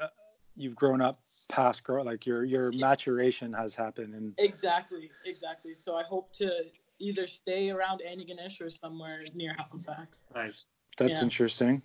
Um, I, I I don't know like if this is offside, but I've always you can just be like I don't want to talk about it or it's not like, but um, being on a team like a, on a male basketball team when I got to X like the high school team I played on was just like everybody was clowns everybody fooled around like did stupid stuff like whether it be like going into the shower or like coming out naked like just doing stupid stuff and like guys got com- like you you learn to be comfortable with your body and stuff um Mhm.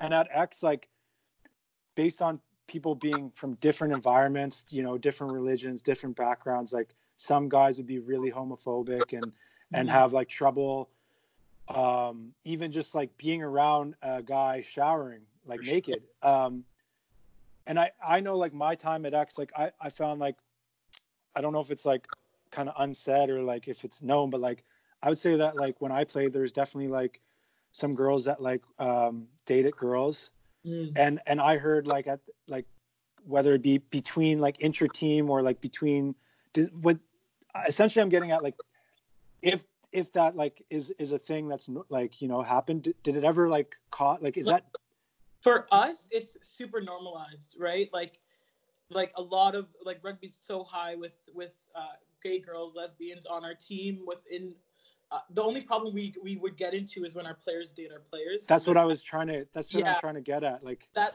that's an issue. It's not like our coach said no, you're not you're not supposed to. he's do never yeah But it obviously caused issues around uh, like game time and practices and stuff like that and tension. But for, Interesting. while I was there, like people knew how to navigate those. Even so, like even if you despise this person because you just broke up, like you knew how to handle Right. on the field. And I think that we were super good at separating the two as well.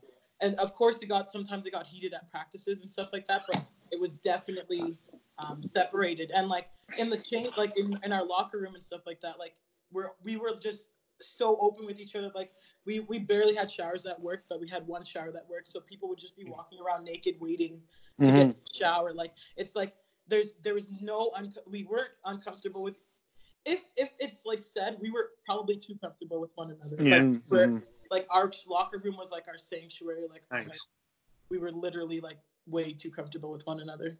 But I think I mean you guys won, like you guys. So I Mm-hmm. don't think I couldn't say like it's hard to say like you guys are too comfortable because essentially like you're doing everything that every other team wants to do. Whereas Yeah. like you know I'm playing with I'm playing with guys that are like ex- have extremely strong opinions on that Mhm. kind of stuff, let alone Yeah. not even in the, the locker room. Like I Yeah. couldn't and like I just couldn't picture like I don't know what would happen in a male basketball locker room if two guys were dating. Like I honestly like it's so that- interesting to hear you like normalize it and say like yo like it was it's known like it's Yeah. acceptable it's accepted like we just you know we we try to stay as professional as we could in terms of like our sport and our team Right. but like it was just it happens it happened it's gonna happen hmm you just like you find ways to to deal with it Uh. whereas like i can't picture No, there there would be I, there. I like can't Bro. understand like it's and it's so it's i think people need to listen to what you're saying because like man like i'm not like me personally i've Mm-hmm. never had any urge for any of that kind of stuff but like i i'm one of those people that like i don't care what other people do as long Yeah. as i'm not being you know being Forced being into being forced- forced into something that you know what i mean like you're not comfortable with. I yeah like back to developing a winning culture. This this now, especially in like basketball culture, male basketball culture. This is a this is a subject that's that's there's very polarizing views Yeah. um, both pos- like I would say really negative polarizing views that come with it. But just going back to developing a winning culture, this is only something that will take years to Yeah. normalize. Um, even more so, like I'm not saying it's normalized in women culture or women's rugby. It definitely is more, but um, yeah, Will, I don't know. Like I've had many, many experiences w- inside the locker room where guys would say like very polarizing views, and it's it's it's something that it's hard to even see um, becoming normalized in the I think it, it's it's like it really comes down to back to like that mass like society's idea of what a man and what masculinity is, and and how the athlete and probably in football and basketball, you are the ideal what it means to be a Al- man. alpha male. Like, Yeah, Yeah. you are like, and so that idea, in order for for it to be broken down in the locker room and normalized, you would have to break down that that Yeah. stereotype in itself. uh-huh. Mm. Right? You would have to break that down, and then from that, you would have to develop people who come in to be comfortable with who they are. Because if I'm comfortable as a straight woman to be Mm. comfortable being a straight woman, then you doing whatever you're doing doesn't affect me Sure. this is and it This just is- doesn't it just doesn't affect me like Uh-huh, how people would get angry and mad that that people would be gay you know what i mean Yeah. that's their life like you said that's their Uh-huh. their things and i'm comfortable with who i am which is why i don't need to like like overcompensate for that I've never, yeah, it's something that's always, I just really wondered that um, because, like, even when you move past, like, what exactly what you're saying, but like, and then, and then there's like, there's lower tiers to that conversation when it Yeah. doesn't involve maybe being, being um, gay, but just like other, other stereotypes that come with being an athlete and, and, and then being comfortable to like, to, Tristan, talk about who you are in a locker room. Like you know like you said like not knowing anything about basketball being talking basketball in a basketball Oh, I- environment. I would get discredited if if yeah. I of course. A- and it's just like it's just like that that it's just for me it's like kind of eye-opening to see like how open and how hmm you your team was with each other and how everybody was kind of for the most part comfortable with each other no matter what. Yeah. Whereas like you go to like the masculine the it it almost seems like the more stronger masculine view is the more insecure Uh, ver- like yeah. like views on life where it's like it's like this is the only way at which you can be so on this team Mm. and if you're not like this like you're just a, like you shouldn't even be on the team or like you're you know what i mean it's like yeah i don't like i don't care i don't Yeah. care what you do when you go home oh Like, yeah that's none you know of what I my mean? Like if you show up and you hoop and you ball out, like, and and you you ride for the team. Mhm. Yeah. Why do I care? Like everybody's gonna be different in life. If we're all the same, like, what the It- hell are what the hell are we living for? it was it was to the point where I felt genuinely bad Mhm. for the odd case that there may be someone in this locker room that is gay, Mhm. yet he, them trying them hearing hearing the environment that's being being uh, voiced, like how does that person feel not being able to be the, be themselves or be accepted or Yeah. like I just felt terribly like imagine if someone in this room right now is gay Mhm. and they're hearing all these things. and it also builds like that that tension within your environment too right like that comes like i had a friend who i brought into uh um, our locker room right before i was like the day i graduated we went to like grab my stuff and he was like, you can literally like like feel like the winning in this room. And I was like, what do you mean? It's just our locker room. You know what I mean? Like it's just our locker room. And he's like, no, like this literally like it feels it feels Mhm. different. And There's I was greatness. yeah, and I was like, it's literally like if you have that tension, those energies in your locker room, it's gonna reflect in your play. comfortable. It's gonna reflect in your relationship with one another. Like it's gonna it's gonna be a mirror of what you're giving out, right? And and that's exactly what you're gonna get from it too. And it comes back to like building that environment of of positivity, of of So true, man. of safety within for people to grow, people to do their best. Because now, not not only talking about if someone were gay in the, in the locker room, but talking about like maybe even giving giving your best effort. If I'm always yelling at you, saying like you suck, like you need to pass me the ball better, like I can't believe you even would kick the ball there. How are you gonna feel when when we're in the locker room, or how are you gonna feel when you're when I'm trying to talk to you again? Or Yeah. how, how is it my neighbor gonna be scared because they're gonna think I'm gonna talk to them that same way? You know what I mean? So it's like you have to build that that dialogue within your within your the culture, whatever culture you're trying to build, and it, it's it's deep rooted in, in everything in your energies and how you you, you navigate that. the energy is talk is crazy for me because I I believe in that 100% and it it's so interesting to hear you say like the tension like people feel the tension like I, like No question. you know what I mean like Mm. and and that's the thing like if you go to a like whatever you know whatever team people go to like you're there to play that sport. Like you're not there to judge people's off the court behavior. You're not you're not there to judge what they wear. You're not there to judge like the music that they like you know whether they're white or whether they're black or if they have a weird funny voice. You're literally there to pretty much do one thing that's that's win and that and that's develop a, a, a culture and a, and a team environment. Like everything else like is outside of that. And that's the thing that like for me like i always i always notice that way more in in like i just want to get like the the feel in terms of like a women's rugby team that's been so successful to compare to like a men's basketball team that like maybe hasn't been as successful. Well it hasn't been as successful as your your women's team. Sure. and it's just trying to maybe like i don't know underlying i'm not saying that there was tons of like gay guys that i played with or that have played there it's just like the it's it goes deeper than that it's just like Yeah. what you're saying about being different and having energies and being able to communicate properly Rugby's a super Yeah. unique sport for that too because like like I play on the same team as like a 110 pound winger. You know what I mean? Like there's a spot Yeah. for everybody. Like it's not like you need to be this one way, this one Right. dimensional.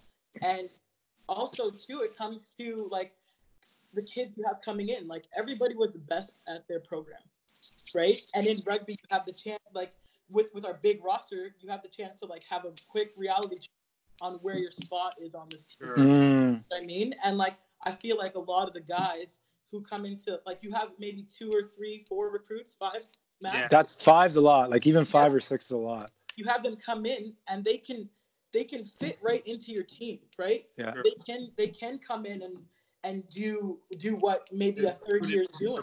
Yeah. But because happens the experience that you need to play rugby at this level, like you you almost come in in waves and you come in in, in where your where your place is.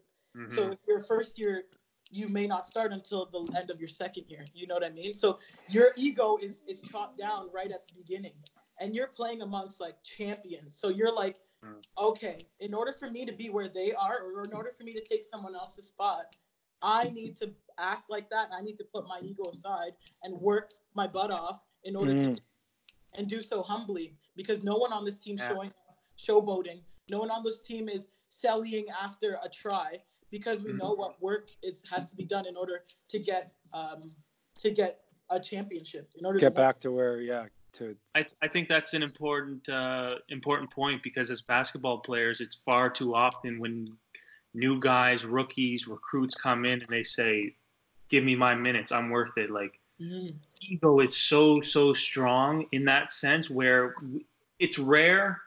It's rare because it's like alpha males. We're we're confident in our abilities. We were the best in high school, and now we're coming. It's rare where we kind of get this reality check, and it's almost like we're hard hard headed. Like no, Mhm. coach see it, or or I deserve more, or Yeah. I'm better than this guy. But It's I love the fact that you say like it's almost inevitable that these girls coming to our program are going to get their ego checked, and there's Mhm. no other way around it, Yeah. right? Can't blame it on anyone else. It's just it's reality. Where basketball is, man, like nah, like I deserve more, or this team doesn't respect me, so I'm going to go somewhere else. Or like Yeah. it's just that's, the difference. it's- That's why winning. it's crazy because Matt, when Matt FaceTime me or sorry, Insta Live me today, he literally asked me about um, going from high school to university. And for me, since I started basketball late and I was always at the bottom of the food chain, like I was always that that rookie or that first year, like even in high school, like trying to prove, trying to work my way up the ladder, trying to work my way up the food chain every year, right? And then I got into university and and for me since i was always in that role pretty much i was always kind of like i need to keep working right Mm. whereas Yeah. like whereas like some of the people that i've i saw come in with, with me or maybe after me that that weren't coming in like in the same with the same kind of uh they were coming in like being like the best player at their high school two straight years like coming into a program just being like i'm i'm going to be like i'm going to do exact play exactly how i played when i was in high school Mhm. is like the same the exact same like mentality exactly what you talk about where it's like Mhm. it's like no you're not Yeah, because Like you- everyone, everyone, if you're playing at a university level, everyone was the best. You know what I mean? Like you were the best on your team, whatever team you're coming from. Wow. So like in my first year, there was there were 17 of us. I was the only rookie to start. I was the only rookie to start for that whole year. Okay. But by the by the end of the year, like you had girls getting in games because they're working. You know, they're proving that they can handle certain pressures. Like Mhm. and and it's like almost like you're you you earn it you want to earn it because you know what it takes in order to get into those positions and and you you you race that person in in sprints at the end of practice or we're doing up downs and and you're the first back to the line because you know that if i show mike i'm putting in work i'll Mhm. get on that field because i'm a workhorse and, I, and i'll do anything to in order to get that spot in order to help my team. Mm. so he was that type of coach like would he if if say if there was a rookie or second year that like could take a fourth year spot because like everybody on the team pretty much knew like yo this girl's just more athletic she's stronger and she's taken a year or a few months to kind of get acclimated to the culture like would he just be like yo you're going to start or you're going to get way more minutes now than you might have or did he give it's kind of su- it's super weird in rugby. Well, with our team at least, like we really, like Mike knows if he's gonna keep you on the team after his second year, your second year. He doesn't want to waste your time. He mm, doesn't want you to be here, knowing that by the time we get you to your fourth or fifth year, you're not playing. Right? Because everybody should have that reward of being on the field when we win or when when things happen. You know, everyone should be able 100%. to that. So after your second year, if you haven't if you haven't shown up, come back fitter, come back stronger, then he'll, he'll let you go, right?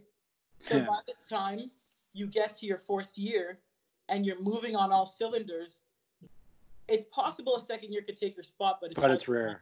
Yeah, it's so that's so that's so interesting to see that like in the second year, if he doesn't see improvement, if he doesn't see that you yourself held yourself accountable, Yeah.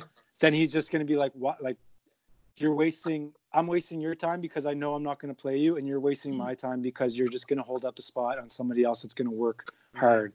Exactly, and, And- it shows it shows your commitment to the team and the overall team success. Because every person, as they better themselves and as they work their way up their own food You're chain, you know, like they're doing the most that they can do in order to make the team successful. So Hundred percent, man. It's it's unbelievable to hear you say that about that program because, like, man, like I can't even express to you like the amount of frustration I had, like even even like just coming back year after year and seeing certain guys like decline or regress or like just be like the in the exact same spot. And like it, it's one of the most frustrating things to this day for me being part of that program because like the amount of work that I put in to get to where I was at the end was like I can literally look back and tell people like tell you like there is nothing more I could have done to be the player I was at that point in my like in my career. Like I literally, I literally spent day and night becoming a better player in person. Mhm. Whereas like, I'll look back and talk to guys on the team and like, be like, you kind of like you just you didn't really improve. Like, Yeah. Sure you you can tell yourself you had a good career, but like Mhm. you didn't really do anything. Like you just showed up and played games or like showed up to practice. Like you you didn't get you know you didn't get stronger. If you did, it's only because of your age. Like you didn't you didn't Yeah. go in the gym. You know what I Mm. mean? You just matured athletically and from a body physiological standpoint. Like that's not to me. It's like that's not impressive No, yeah. to me it's like like i, I look at I, it, I have resentment looking back and, and hearing that you guys had this system of like accountability and like you know people you weren't wasting the coaches or people's time on the team let alone like your own but like And because that's wasting your time at the same Yeah. time like when Yeah. you're putting that work in the summer when like that's something that i look back on that like guys that would show up and complain to the coach about certain things or complain to their little cliques or Mhm. to their friend groups that they should be playing more they they like i'd be like man like what are you doing to like earn that it's like you're literally the same person you went home you enjoyed your summer uh-huh. sure like. That's your own choice but don't come back and expect to like be like have this new role on a team Yeah. when you didn't do anything and like to this day like that still that still bothers me because my view is exactly kind of what you say like your culture is like Mhm. players when they're done playing playing should be able to look be like i gave everything i could to this like I, there's nothing i can give take back and i feel comfortable knowing that like my my potential was exhausted based on what i did. Sure. and it, it like you know there's always going to be the exceptional the outliers that just are are you know phenomenal athletes that might not have to work as hard as the you know the last person but they still should you know what i mm-hmm. mean? And and the people the people that are below them are trying to move up they have to and if they don't i don't want to hear them talk about you know i had a Should have. Yeah. I had a good career like i had a it's like sure like what does that even mean like you just Yeah. showed up Yeah, what's interesting you say that's like about our culture. Like, I didn't. You don't feel that you're in like a winning culture or like a like a, a, a like a different culture when you're in it. Like when we were when we're in it, like we don't. We, we're just like okay, we know we always have to do better. Whatever we did, whatever we did last practice, today we have to be better than the practice before. And mm-hmm. whatever we did last game, we have to do better on what we on the next game, you know, and and the next game ahead of it. And and I like when I started to think about culture and whatnot was when I had my younger years coming to me asking me, what can I do to improve? And I was like, normally like that's a question you ask your coach, right? And I'm like. I'm like, what like what do you mean? What like and they're like, I want to know how did I play in this game or how, how did I did I do this this movement right? Like how can I get better? And that's when you know you've you've built a good culture because the growth that people are searching for themselves mm-hmm. is, is unreal. And Uh-huh. when, when they're searching for for growth themselves in order to progress themselves, in order to progress the team, that's when you have that winning culture. And people are Yeah. searching to do better. Yo, that's that's that that Tristan, that's that that mentality that we talk about all the time. And and literally how you just described the way that you guys you're like you guys were, that's literally was my mindset from the the the year I stepped in St. Pat's Mhm. to the year I stepped out of St. FX. Every day, like it was, you have to get better. Like I don't, you, you're never, you, and that's not downplaying like accomplishments. It's not down, like you're not telling yourself like you sucked every game. Don't get me Yeah. wrong.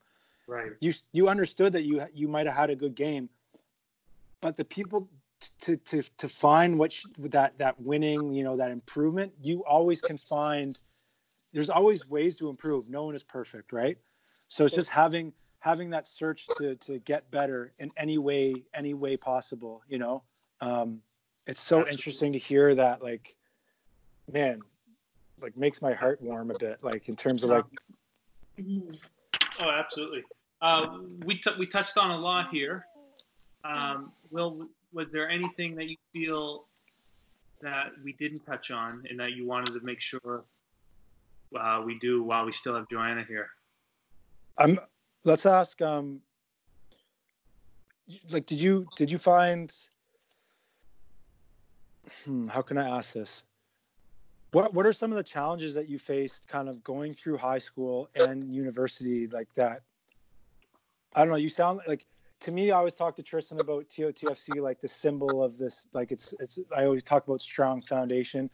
To me based on hearing what you've said so far like your parents were kind of the foundation, your family's like the foundation for you like what were some of the struggles like as a as a young woman um, you know going from high school to university that like maybe you had to like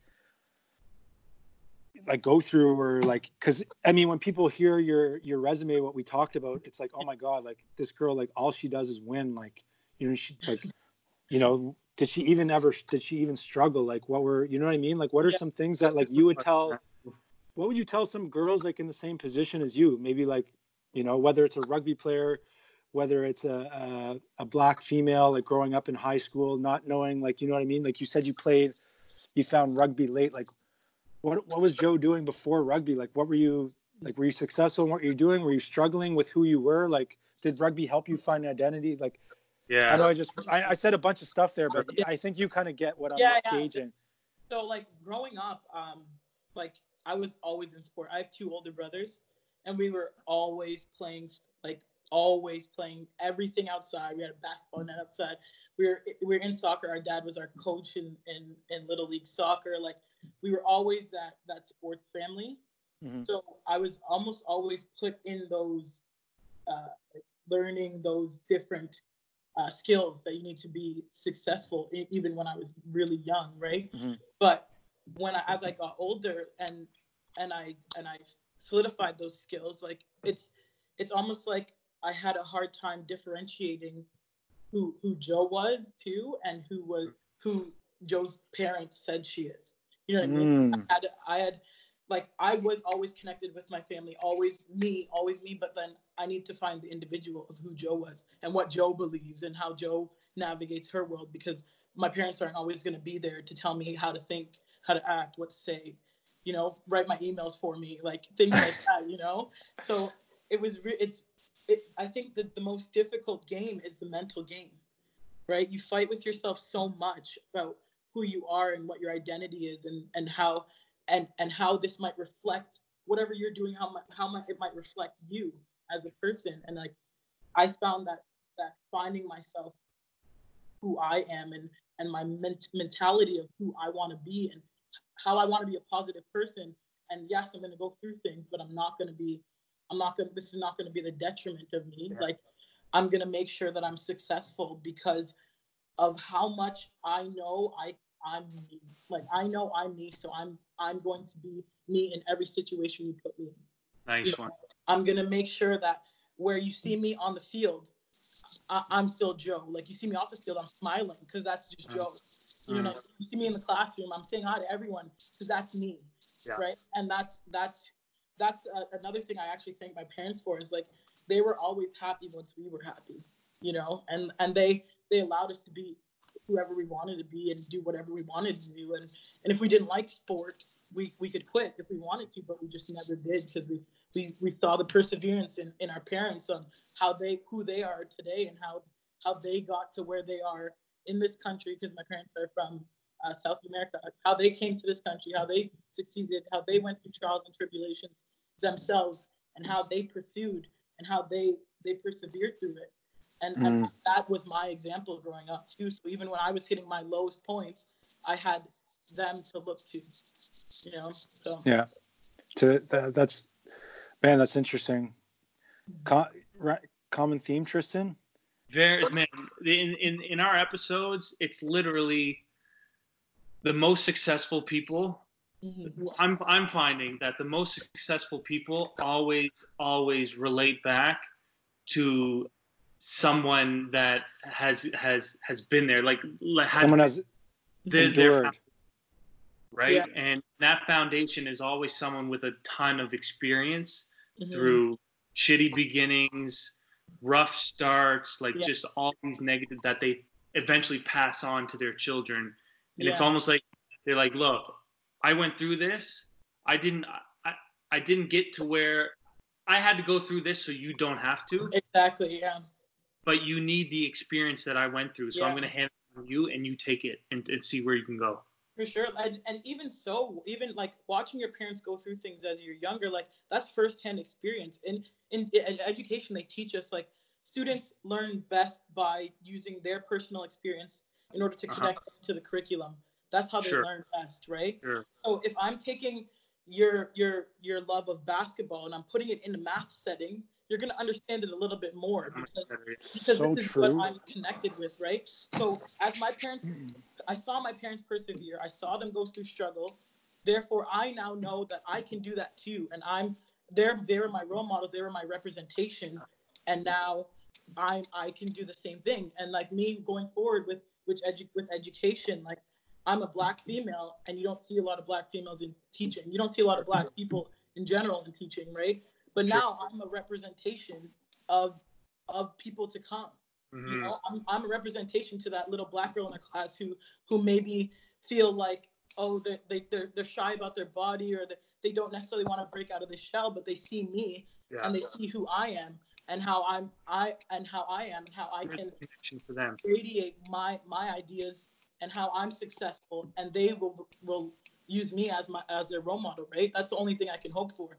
And then as they get older, they they're role models to someone else too, right? They're For role models sure. to other people, other black kids in their class. They're role models to other people in general in their And class. that's how you change society, Yeah, right? That's if everyone thought like that, right?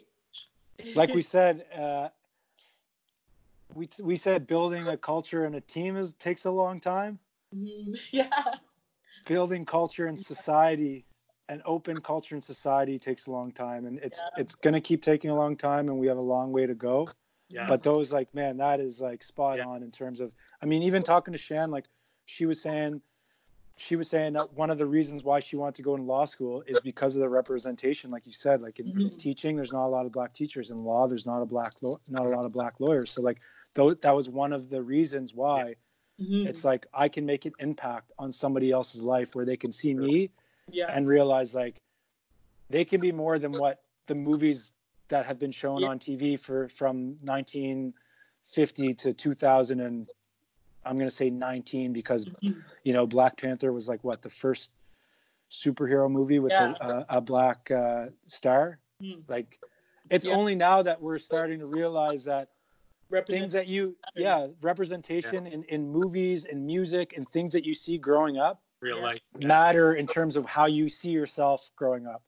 So and- people yeah, think like they don't internalize the things that they see when they do. They- that stuff's in your unconscious. Of That stuff's in your in your biases. That stuff's in your in your implicit and explicit biases. That those are things that like whatever you give yourself is what you are, right? Like whatever you you're Mm. feeding yourself physically and mentally is what you will become. nice one. So right? So, for anyone That's- feeling discouraged with the way society is viewing other people, just like have some comfort knowing there's people like Joe out here, like Straight up. in the movement. Like it's happening. It's happening slowly, but surely. One Um, thing I told myself going into education was like, like I always wanted. I'm like, I'm gonna change the world. Like, you know what I mean? Like, yeah, like. And then I thought about that. I'm like, you know how hard it is to change the world, Sure. but you can change your world, right? Yeah. Like my little world that people, the people I come in contact with every day, the students that come through my classroom. I can change them. I can change their world. I can change the way they view things, the way they view education, Nice the way they view other people, the way they view other cultures. Yeah. I can help change that. And if they change other people, then Yeah. look at the the Of growth, course. right? Look did at the growth. part. The opposite coronavirus. Exactly. uh, Joe, um, just wrapping this up. Uh, we always ask our guests this Before you ask it, before you ask it, I'm gonna say yeah. one. I have one more question. Yeah. Um, I asked, I asked uh, Shan this. I asked Shelby this a bit. Kind of ties in. Being a rugby player, Hmm. being an athlete, um, spending all the years in the gym, um, putting in work, you know, um, fitness being part of your your your grind and your climb to the top of the food chain as an athlete. Mhm. When you started education, it's kind of a two-tier question because it's no, number one is going to be what was what's what was more difficult, education or undergrad? Mhm. um, and is fitness still something that you are are like um, incorporate? You know, like fitness and health. Is that a big thing for you? Because a lot like when people think of my my business and, and top of the food chain that's kind of separate from the podcast they see the the insta page and they yeah. they talk about like they they think it's always fitness these podcasts are to help explain to people that there's more to life than fitness and there's right. you know there's exactly what you're talking about representation so mm-hmm. people can grow and and learn and be more than an athlete and and be top of the food chain in the teaching in the classroom that kind of stuff but does that play a role in your in your life right now? Like we asked a couple former athletes, like when you finish, you're like, oh man, like thank God, like I don't got to do the running, I don't have to do the lifting, or is it kind of something that like you just like, it's just like still still the exact same? Yeah. So my, my I'll answer your first question. My undergrad was far harder, like yeah. way, like far harder than than education for like 100%. My my undergrad, I felt like I was navigating it alone. Okay. And then my with education, well, I was a season, I'm in my fifth year now, and and like I'm comfortable where I'm learning, and the, the concepts we were learning was like almost putting a, a like a, a, name on what society is doing. You know what I mean? So it was yeah. almost like, um, okay, we know everyone has their different backgrounds, but like, okay, that's that affects them in the classroom. Now we know that, right? Mm. Now we hmm. to that. Um, and then the second question is right now, like I took a year off of rugby, um, which was last year, and I got a call last summer saying like we were interested in you playing for uh, Team Canada. So right now I'm training um, as a distance athlete with Team Canada. Hey. So every day I have workouts, and I'm you can ask anyone that knows me. Like I hate fitness. Like, like I hate doing like is that why you and Shan are are, are, are low key besties? Yeah, you and Shan get along. I hate, like I hate sprints, like and and I hate it because I'm not good at it, right? Mm. I like and and that's something I'm learning. Like recently, I'm learning to ch- to change and like like um, really force myself to almost love it because the, I feel like that's one of the the only one of the only downfalls of my game is that my fit my my fitness really lacks. Right. So I'm trying to I'm trying to find a way to to fall in love with with getting myself better for me in right. order to get myself better for a team or a team that want me in the future you know so for, sure. for so for fitness is a huge part of my life my day like my day um literally is around when i can work out so like if I can work out early in the morning, I'll go in the morning and then my day follows that or yeah. have to get everything done because I have to go to the gym at night. Like I agree. Will Will and I agree. Like we're like, man, I want to work out before this podcast, but I, I had to, I had to go to the grocery store, so shit, I'm gonna have to do it after. Like yeah. it's just it, it's interesting. It, it's ingrained. It's, it's it's so interesting. Like I was just saying that, like uh, when I was walking with Shan, I was just like, man, I don't want to work out after the podcast. Like I yeah. wanted to do it before, uh-huh. and I'm really not looking forward to it. But I know, like at the end of the day, like I'll just get down there in the room and just do it, and then do by it. the time it's yeah. over, I'll feel yeah way better for doing it than if I did if I just skipped it and woke up the next day like man like I know and you feel why guilty. didn't I do that? You feel like you did something wrong when you like you literally feel it like that you you you did yourself an injustice by not working out it's, by not it, getting your workout in. It's interesting because um people like i mean even the, the, people i work live with like say sometimes i, I guilt them into like feeling like that mm. but i think maybe I do at times, but I also know the feeling myself of that, you know, that feeling of when you're consistent and you do do things when you don't want to, the after effects are so positive in terms yeah. of how you the rest of your day feels. It's like I just want them to have that same feeling too. It's like I just yeah. but it's one of those things too. Like the far sometimes the more you push something, the mm-hmm. farther you push them away from it. So like maybe learning how to, I don't know, for sure. With like fitness like with with being healthy in general i i think that that's a huge part of of my life and what i try what i will try to preach to my kids. Because mm. like what you like back to what i said what you feed yourself is how you you will be. So and, like, true like there's brain food there's like food to make you energized like things like that like p- educating students and and health kids education.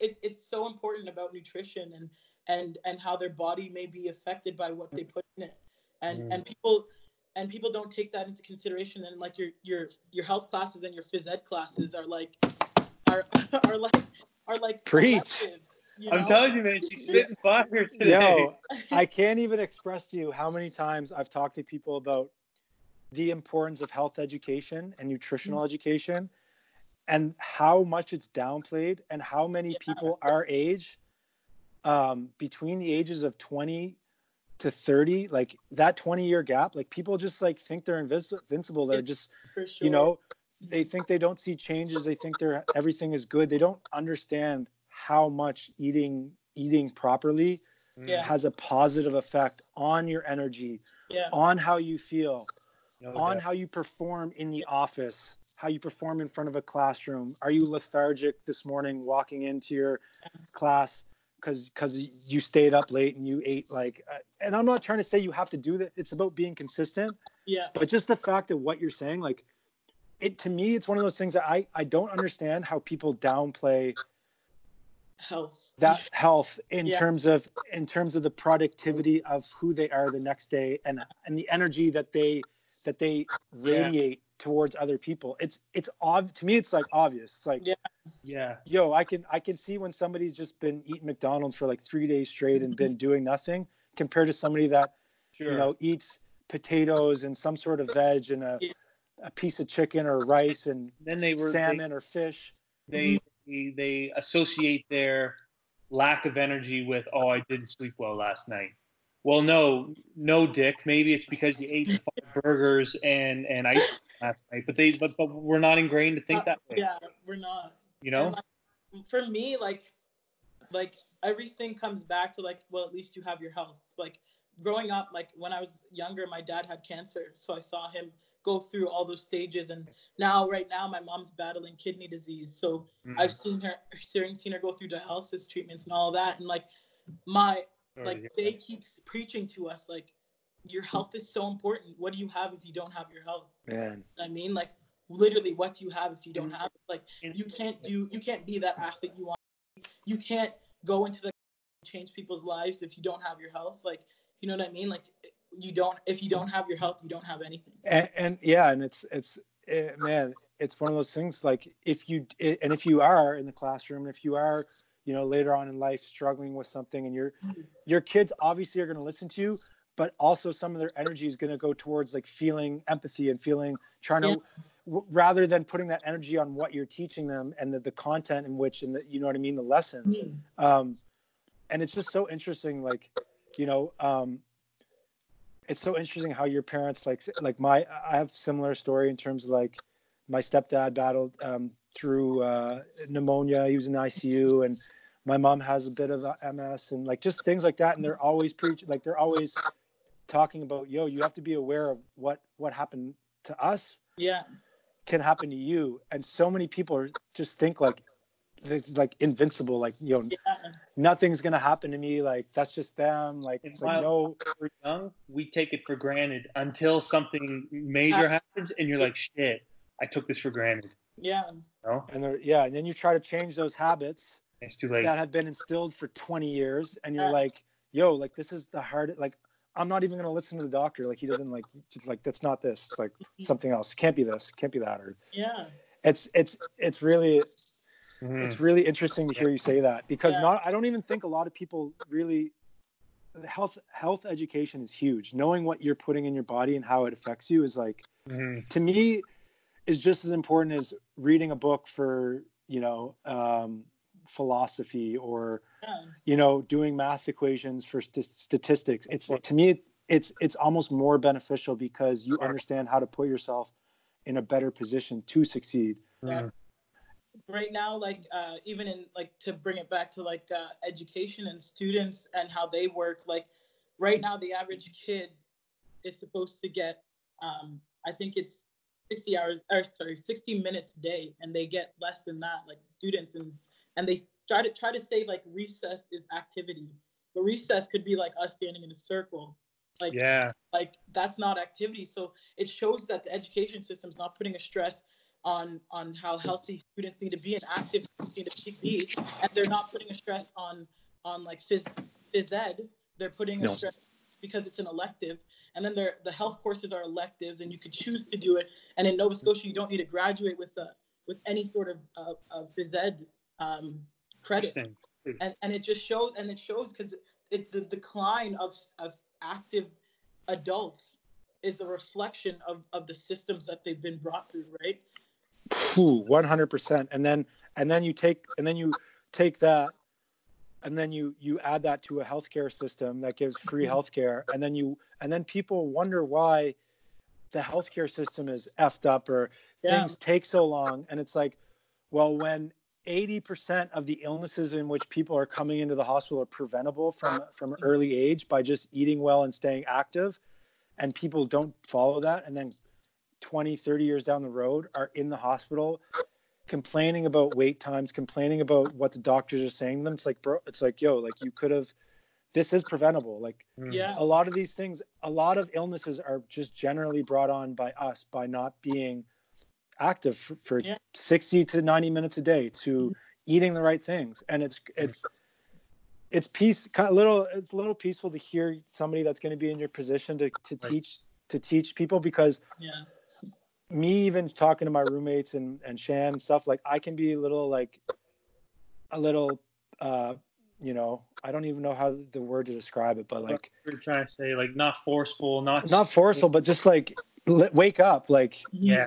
the decisions you make today are going to impact the decisions that you are fa- or the the decisions you're faced with tomorrow yeah you know what I mean Mhm. just because it's not tomorrow like in terms of uh Tuesday or whatever but Yeah. tomorrow in terms of 10 years down the road or like Sure. it's just Mhm.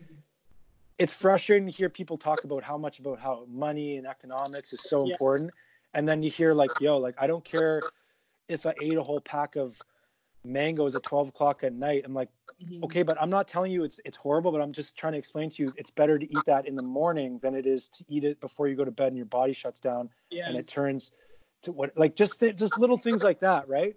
Um, for sure. And like it even shows goes to show like like the, our, our our societies our capitalist society is so focused on your your success is your success is directly correlated with the amount of money you make right? But recently like if you look at the news we have, musicians and famous people dying from the covid virus right. like what a reflection of how health is so Yeah. important you can have all the money in the world Doesn't matter. right? and if you don't have your health you have nothing Mm. It's- crazy. it's it's so true because I I was literally talking to uh Shelby's boyfriend or partner Mark. Uh, you don't I don't think you know her or him. She's going to be the fourth um, guest on our show. You'll hear her, but um, I was like, man, look at we we literally said, look at the situation we're in right now. People with you know underlying issues you know diabetes because you didn't eat like you know what i mean? So i know so, sometimes diabetes isn't you can't avoid it but a lot of like you know some of it is. And and a lot of like underlying issues are avoidable. Mm. and again it comes back to people just kind of this is who i am. I'm going to be like this. Like and then and then when we're in covid-19 and and people are like yo if you're 50 and up and you have a bad immune system or you're out like you're you're just not in great health Mhm. you are at a major risk yeah to lose your life. So Mhm. like yes, money is important. Yes, economic growth is important to be able to sustain like, you know, having a roof over your head, supporting your family, going on trips, Health. traveling. But at Mhm. the end of the day, man, like if you don't have your health, what do you have? You know? And and So it's true. just it's just really a reinf- positive reinforcement to hear you say that like honestly i can't even express to you like me as somebody that's really involved in fitness and and the wellness like it's the it's what i like uh, i try to talk to people all the time like it's yes like my page like i have my shirt off or i'm in like i'm i'm in good shape in terms of what you would what movies what movies say is in what movies say is good Yeah. shape yeah but my like what i try to tell is like you don't need to look like that like as long Mhm. as you're working out like you're pushing yourself you know ch- making yourself work hard and eating well like that is what that is what's going to help sustain and grow yourself for longevity exactly Yeah. And it- it's really like i can't even express to you how much it, means to hear that from an educator because man like like you said like the our system is a reflection of the education system from Sure. the years past. And I I can even like I'm one of the I was kind of in that transition in, in junior high to where physical activity in gym became less important. It was like, man, this isn't important to our kids' growth. Let's take let's make it elective. They don't need to they don't need to go play basketball in the gym. They've already played basketball growing up. If they don't like it, they're not going to do it. And Yeah. you know what I mean? Whereas like, okay, then change the system. Talk Yeah. about talk about we don't have to play basketball in class. Let's talk about physiological and anatomy anatomy about things that you can learn as a high school or junior high student that are going to help better prepare you Carry on. to carry on. and it's not necessarily sport either like activity in general right like you you don't have to play a sport or be good at a sport in order to be active Sure. That's not what's not stressed within within the within the education It's a great point. Mm. students just because you're not you're not amazing at basketball or you're great at rugby or football like you can still be active and you can still hold that that importance of being physically active in your life and they're Mhm. not again it comes back to like students aren't taught that aren't No. taught like you don't have to be an athlete in order to be active and and that's what needs to be explicitly taught now and i know a lot of the phys eders who are graduating in my program will take that into their into their practice which is Mhm. for me it's refreshing to know too that people who are who i'm graduating with and hopefully people who graduate after us from x are bringing those that into their practice as well and understanding the importance and the correlation between health and, and education Absolutely.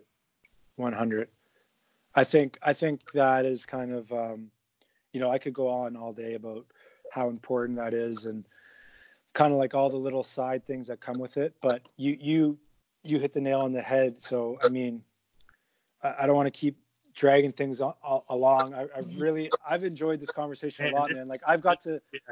Me like i don't i didn't know you like i'm so Yeah. impressed by the i'm so impressed by the person you are man like i i can't even express to you like how exceptional you are as just a speaker in terms like outside like i don't even care about the athletic success like just talking to you and listening to you like your view on on teaching on life on on on uh, health like Uh-huh. man like you like should be very proud of yourself your parents should be extremely proud of yourself Yeah. Man like you to me like I agree because I knew Joe the athlete. yeah The way you started this conversation, you were like, "I've been having such a difficult time," or my exact at least your first year separating Joe the athlete. yeah And this for me really opened up that side that Joe isn't just an athlete. Mhm. And to be able to have this conversation, I mean, man, we're we're almost two and a half hours in, yeah and it was doesn't like- even feel like it It was no like that because, because it was so engaging and and the amount of times that throughout this I was like, damn, we talk about this all the time. Mhm. Hearing from someone else just just validates or or or proves uh, the importance of these conversations and, and why they happen. Well, thank you, like Yeah. thank you both because Yeah. like you gave me the platform in order to to for people to see Joe the the who Joe is. You know what I Mhm. mean? Like a lot of the times, like if people hear me talk, it's like it's about sport, so it's like an interview after the game, or it's like Sure. like not a lot of people get to hear hear me speak for what Joe's going what's going on in my brain. So like I, I thank you both for having a platform like this for for me to to express who I am and share who For- I am. for sure tristan's going to end you with a, uh, uh, a, a question and before that yeah. before that I, the more that we do this um, because it's kind of like a learning curve for us as we start Hundred percent. i'm starting to like i really hope that you know uh, an educator in ontario or somewhere in canada that like this comes across their their social media or uh, where they can listen to this and or listen to people like you and people we we Mhm. talk to and you know maybe it's a platform where somebody might reach out to you at some point and be like yo like this this woman is exceptional. Like i want her teaching in my school. Yeah. so i don't know if it's going to happen like but like that is just something that's kind of come across my mind where i hope people that listen to our our episodes can really like you know maybe it's an opportunity for them to to reach out to you or to other people that we have mm-hmm. on. And and you know what i mean? I'm not going to say like we're like an audio linkedin profile but like kind of like No, it's, mm-hmm. it's just having conversations. You, you don't know, like anyone can hear the, the power of the internet. One thing, like we're seeing it Yeah. in front of our eyes. We're To not me- outside. We're yeah. locked in.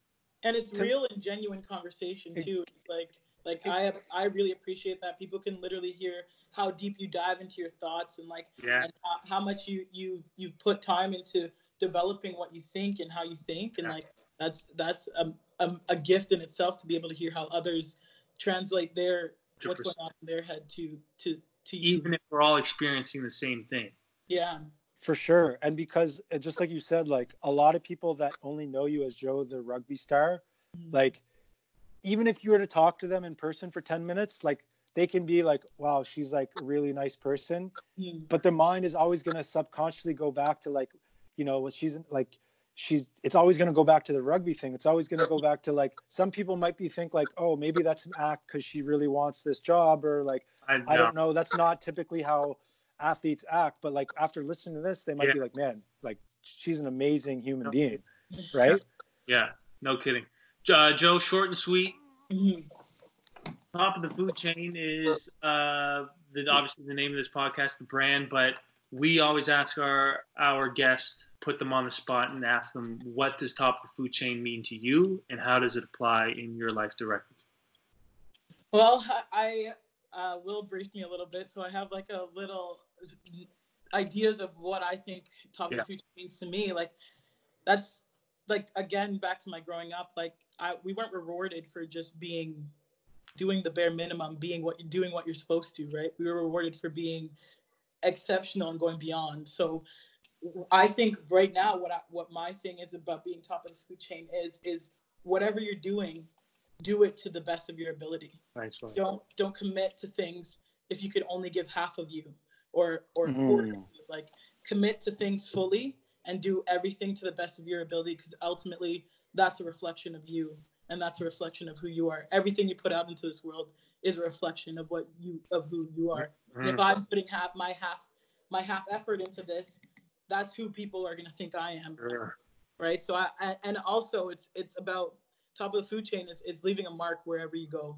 It's leave, leaving imprint on on like on that. people around you. It's it's it's making making people around you feel like they they can grow, they can they can flourish, they can they can do the best in whatever they want to be the best in. Like Sure. that's what for me top of the food chain means.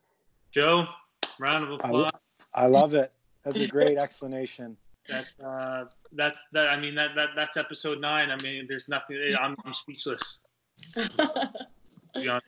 So, thank you again. no worries at all. Thank you for having me. Hey, yeah, thanks for coming on. It's been a blast. Hopefully, uh, hopefully at some point I'll I'll, I'll meet you in person at Ajax. You know, Hopefully. in, maybe at the Wood Residence, maybe somewhere else at one of those one of the restaurants in town. I don't know. Ajax is a little We have to Ajax is different. We do, we do. Um, but yeah, thanks, man. Thanks, Joe. Uh, It was. I can't even express to you what a great interview. Thank you. Thanks, All right, guys. Joe. See ya. Good luck with everything. Bye bye.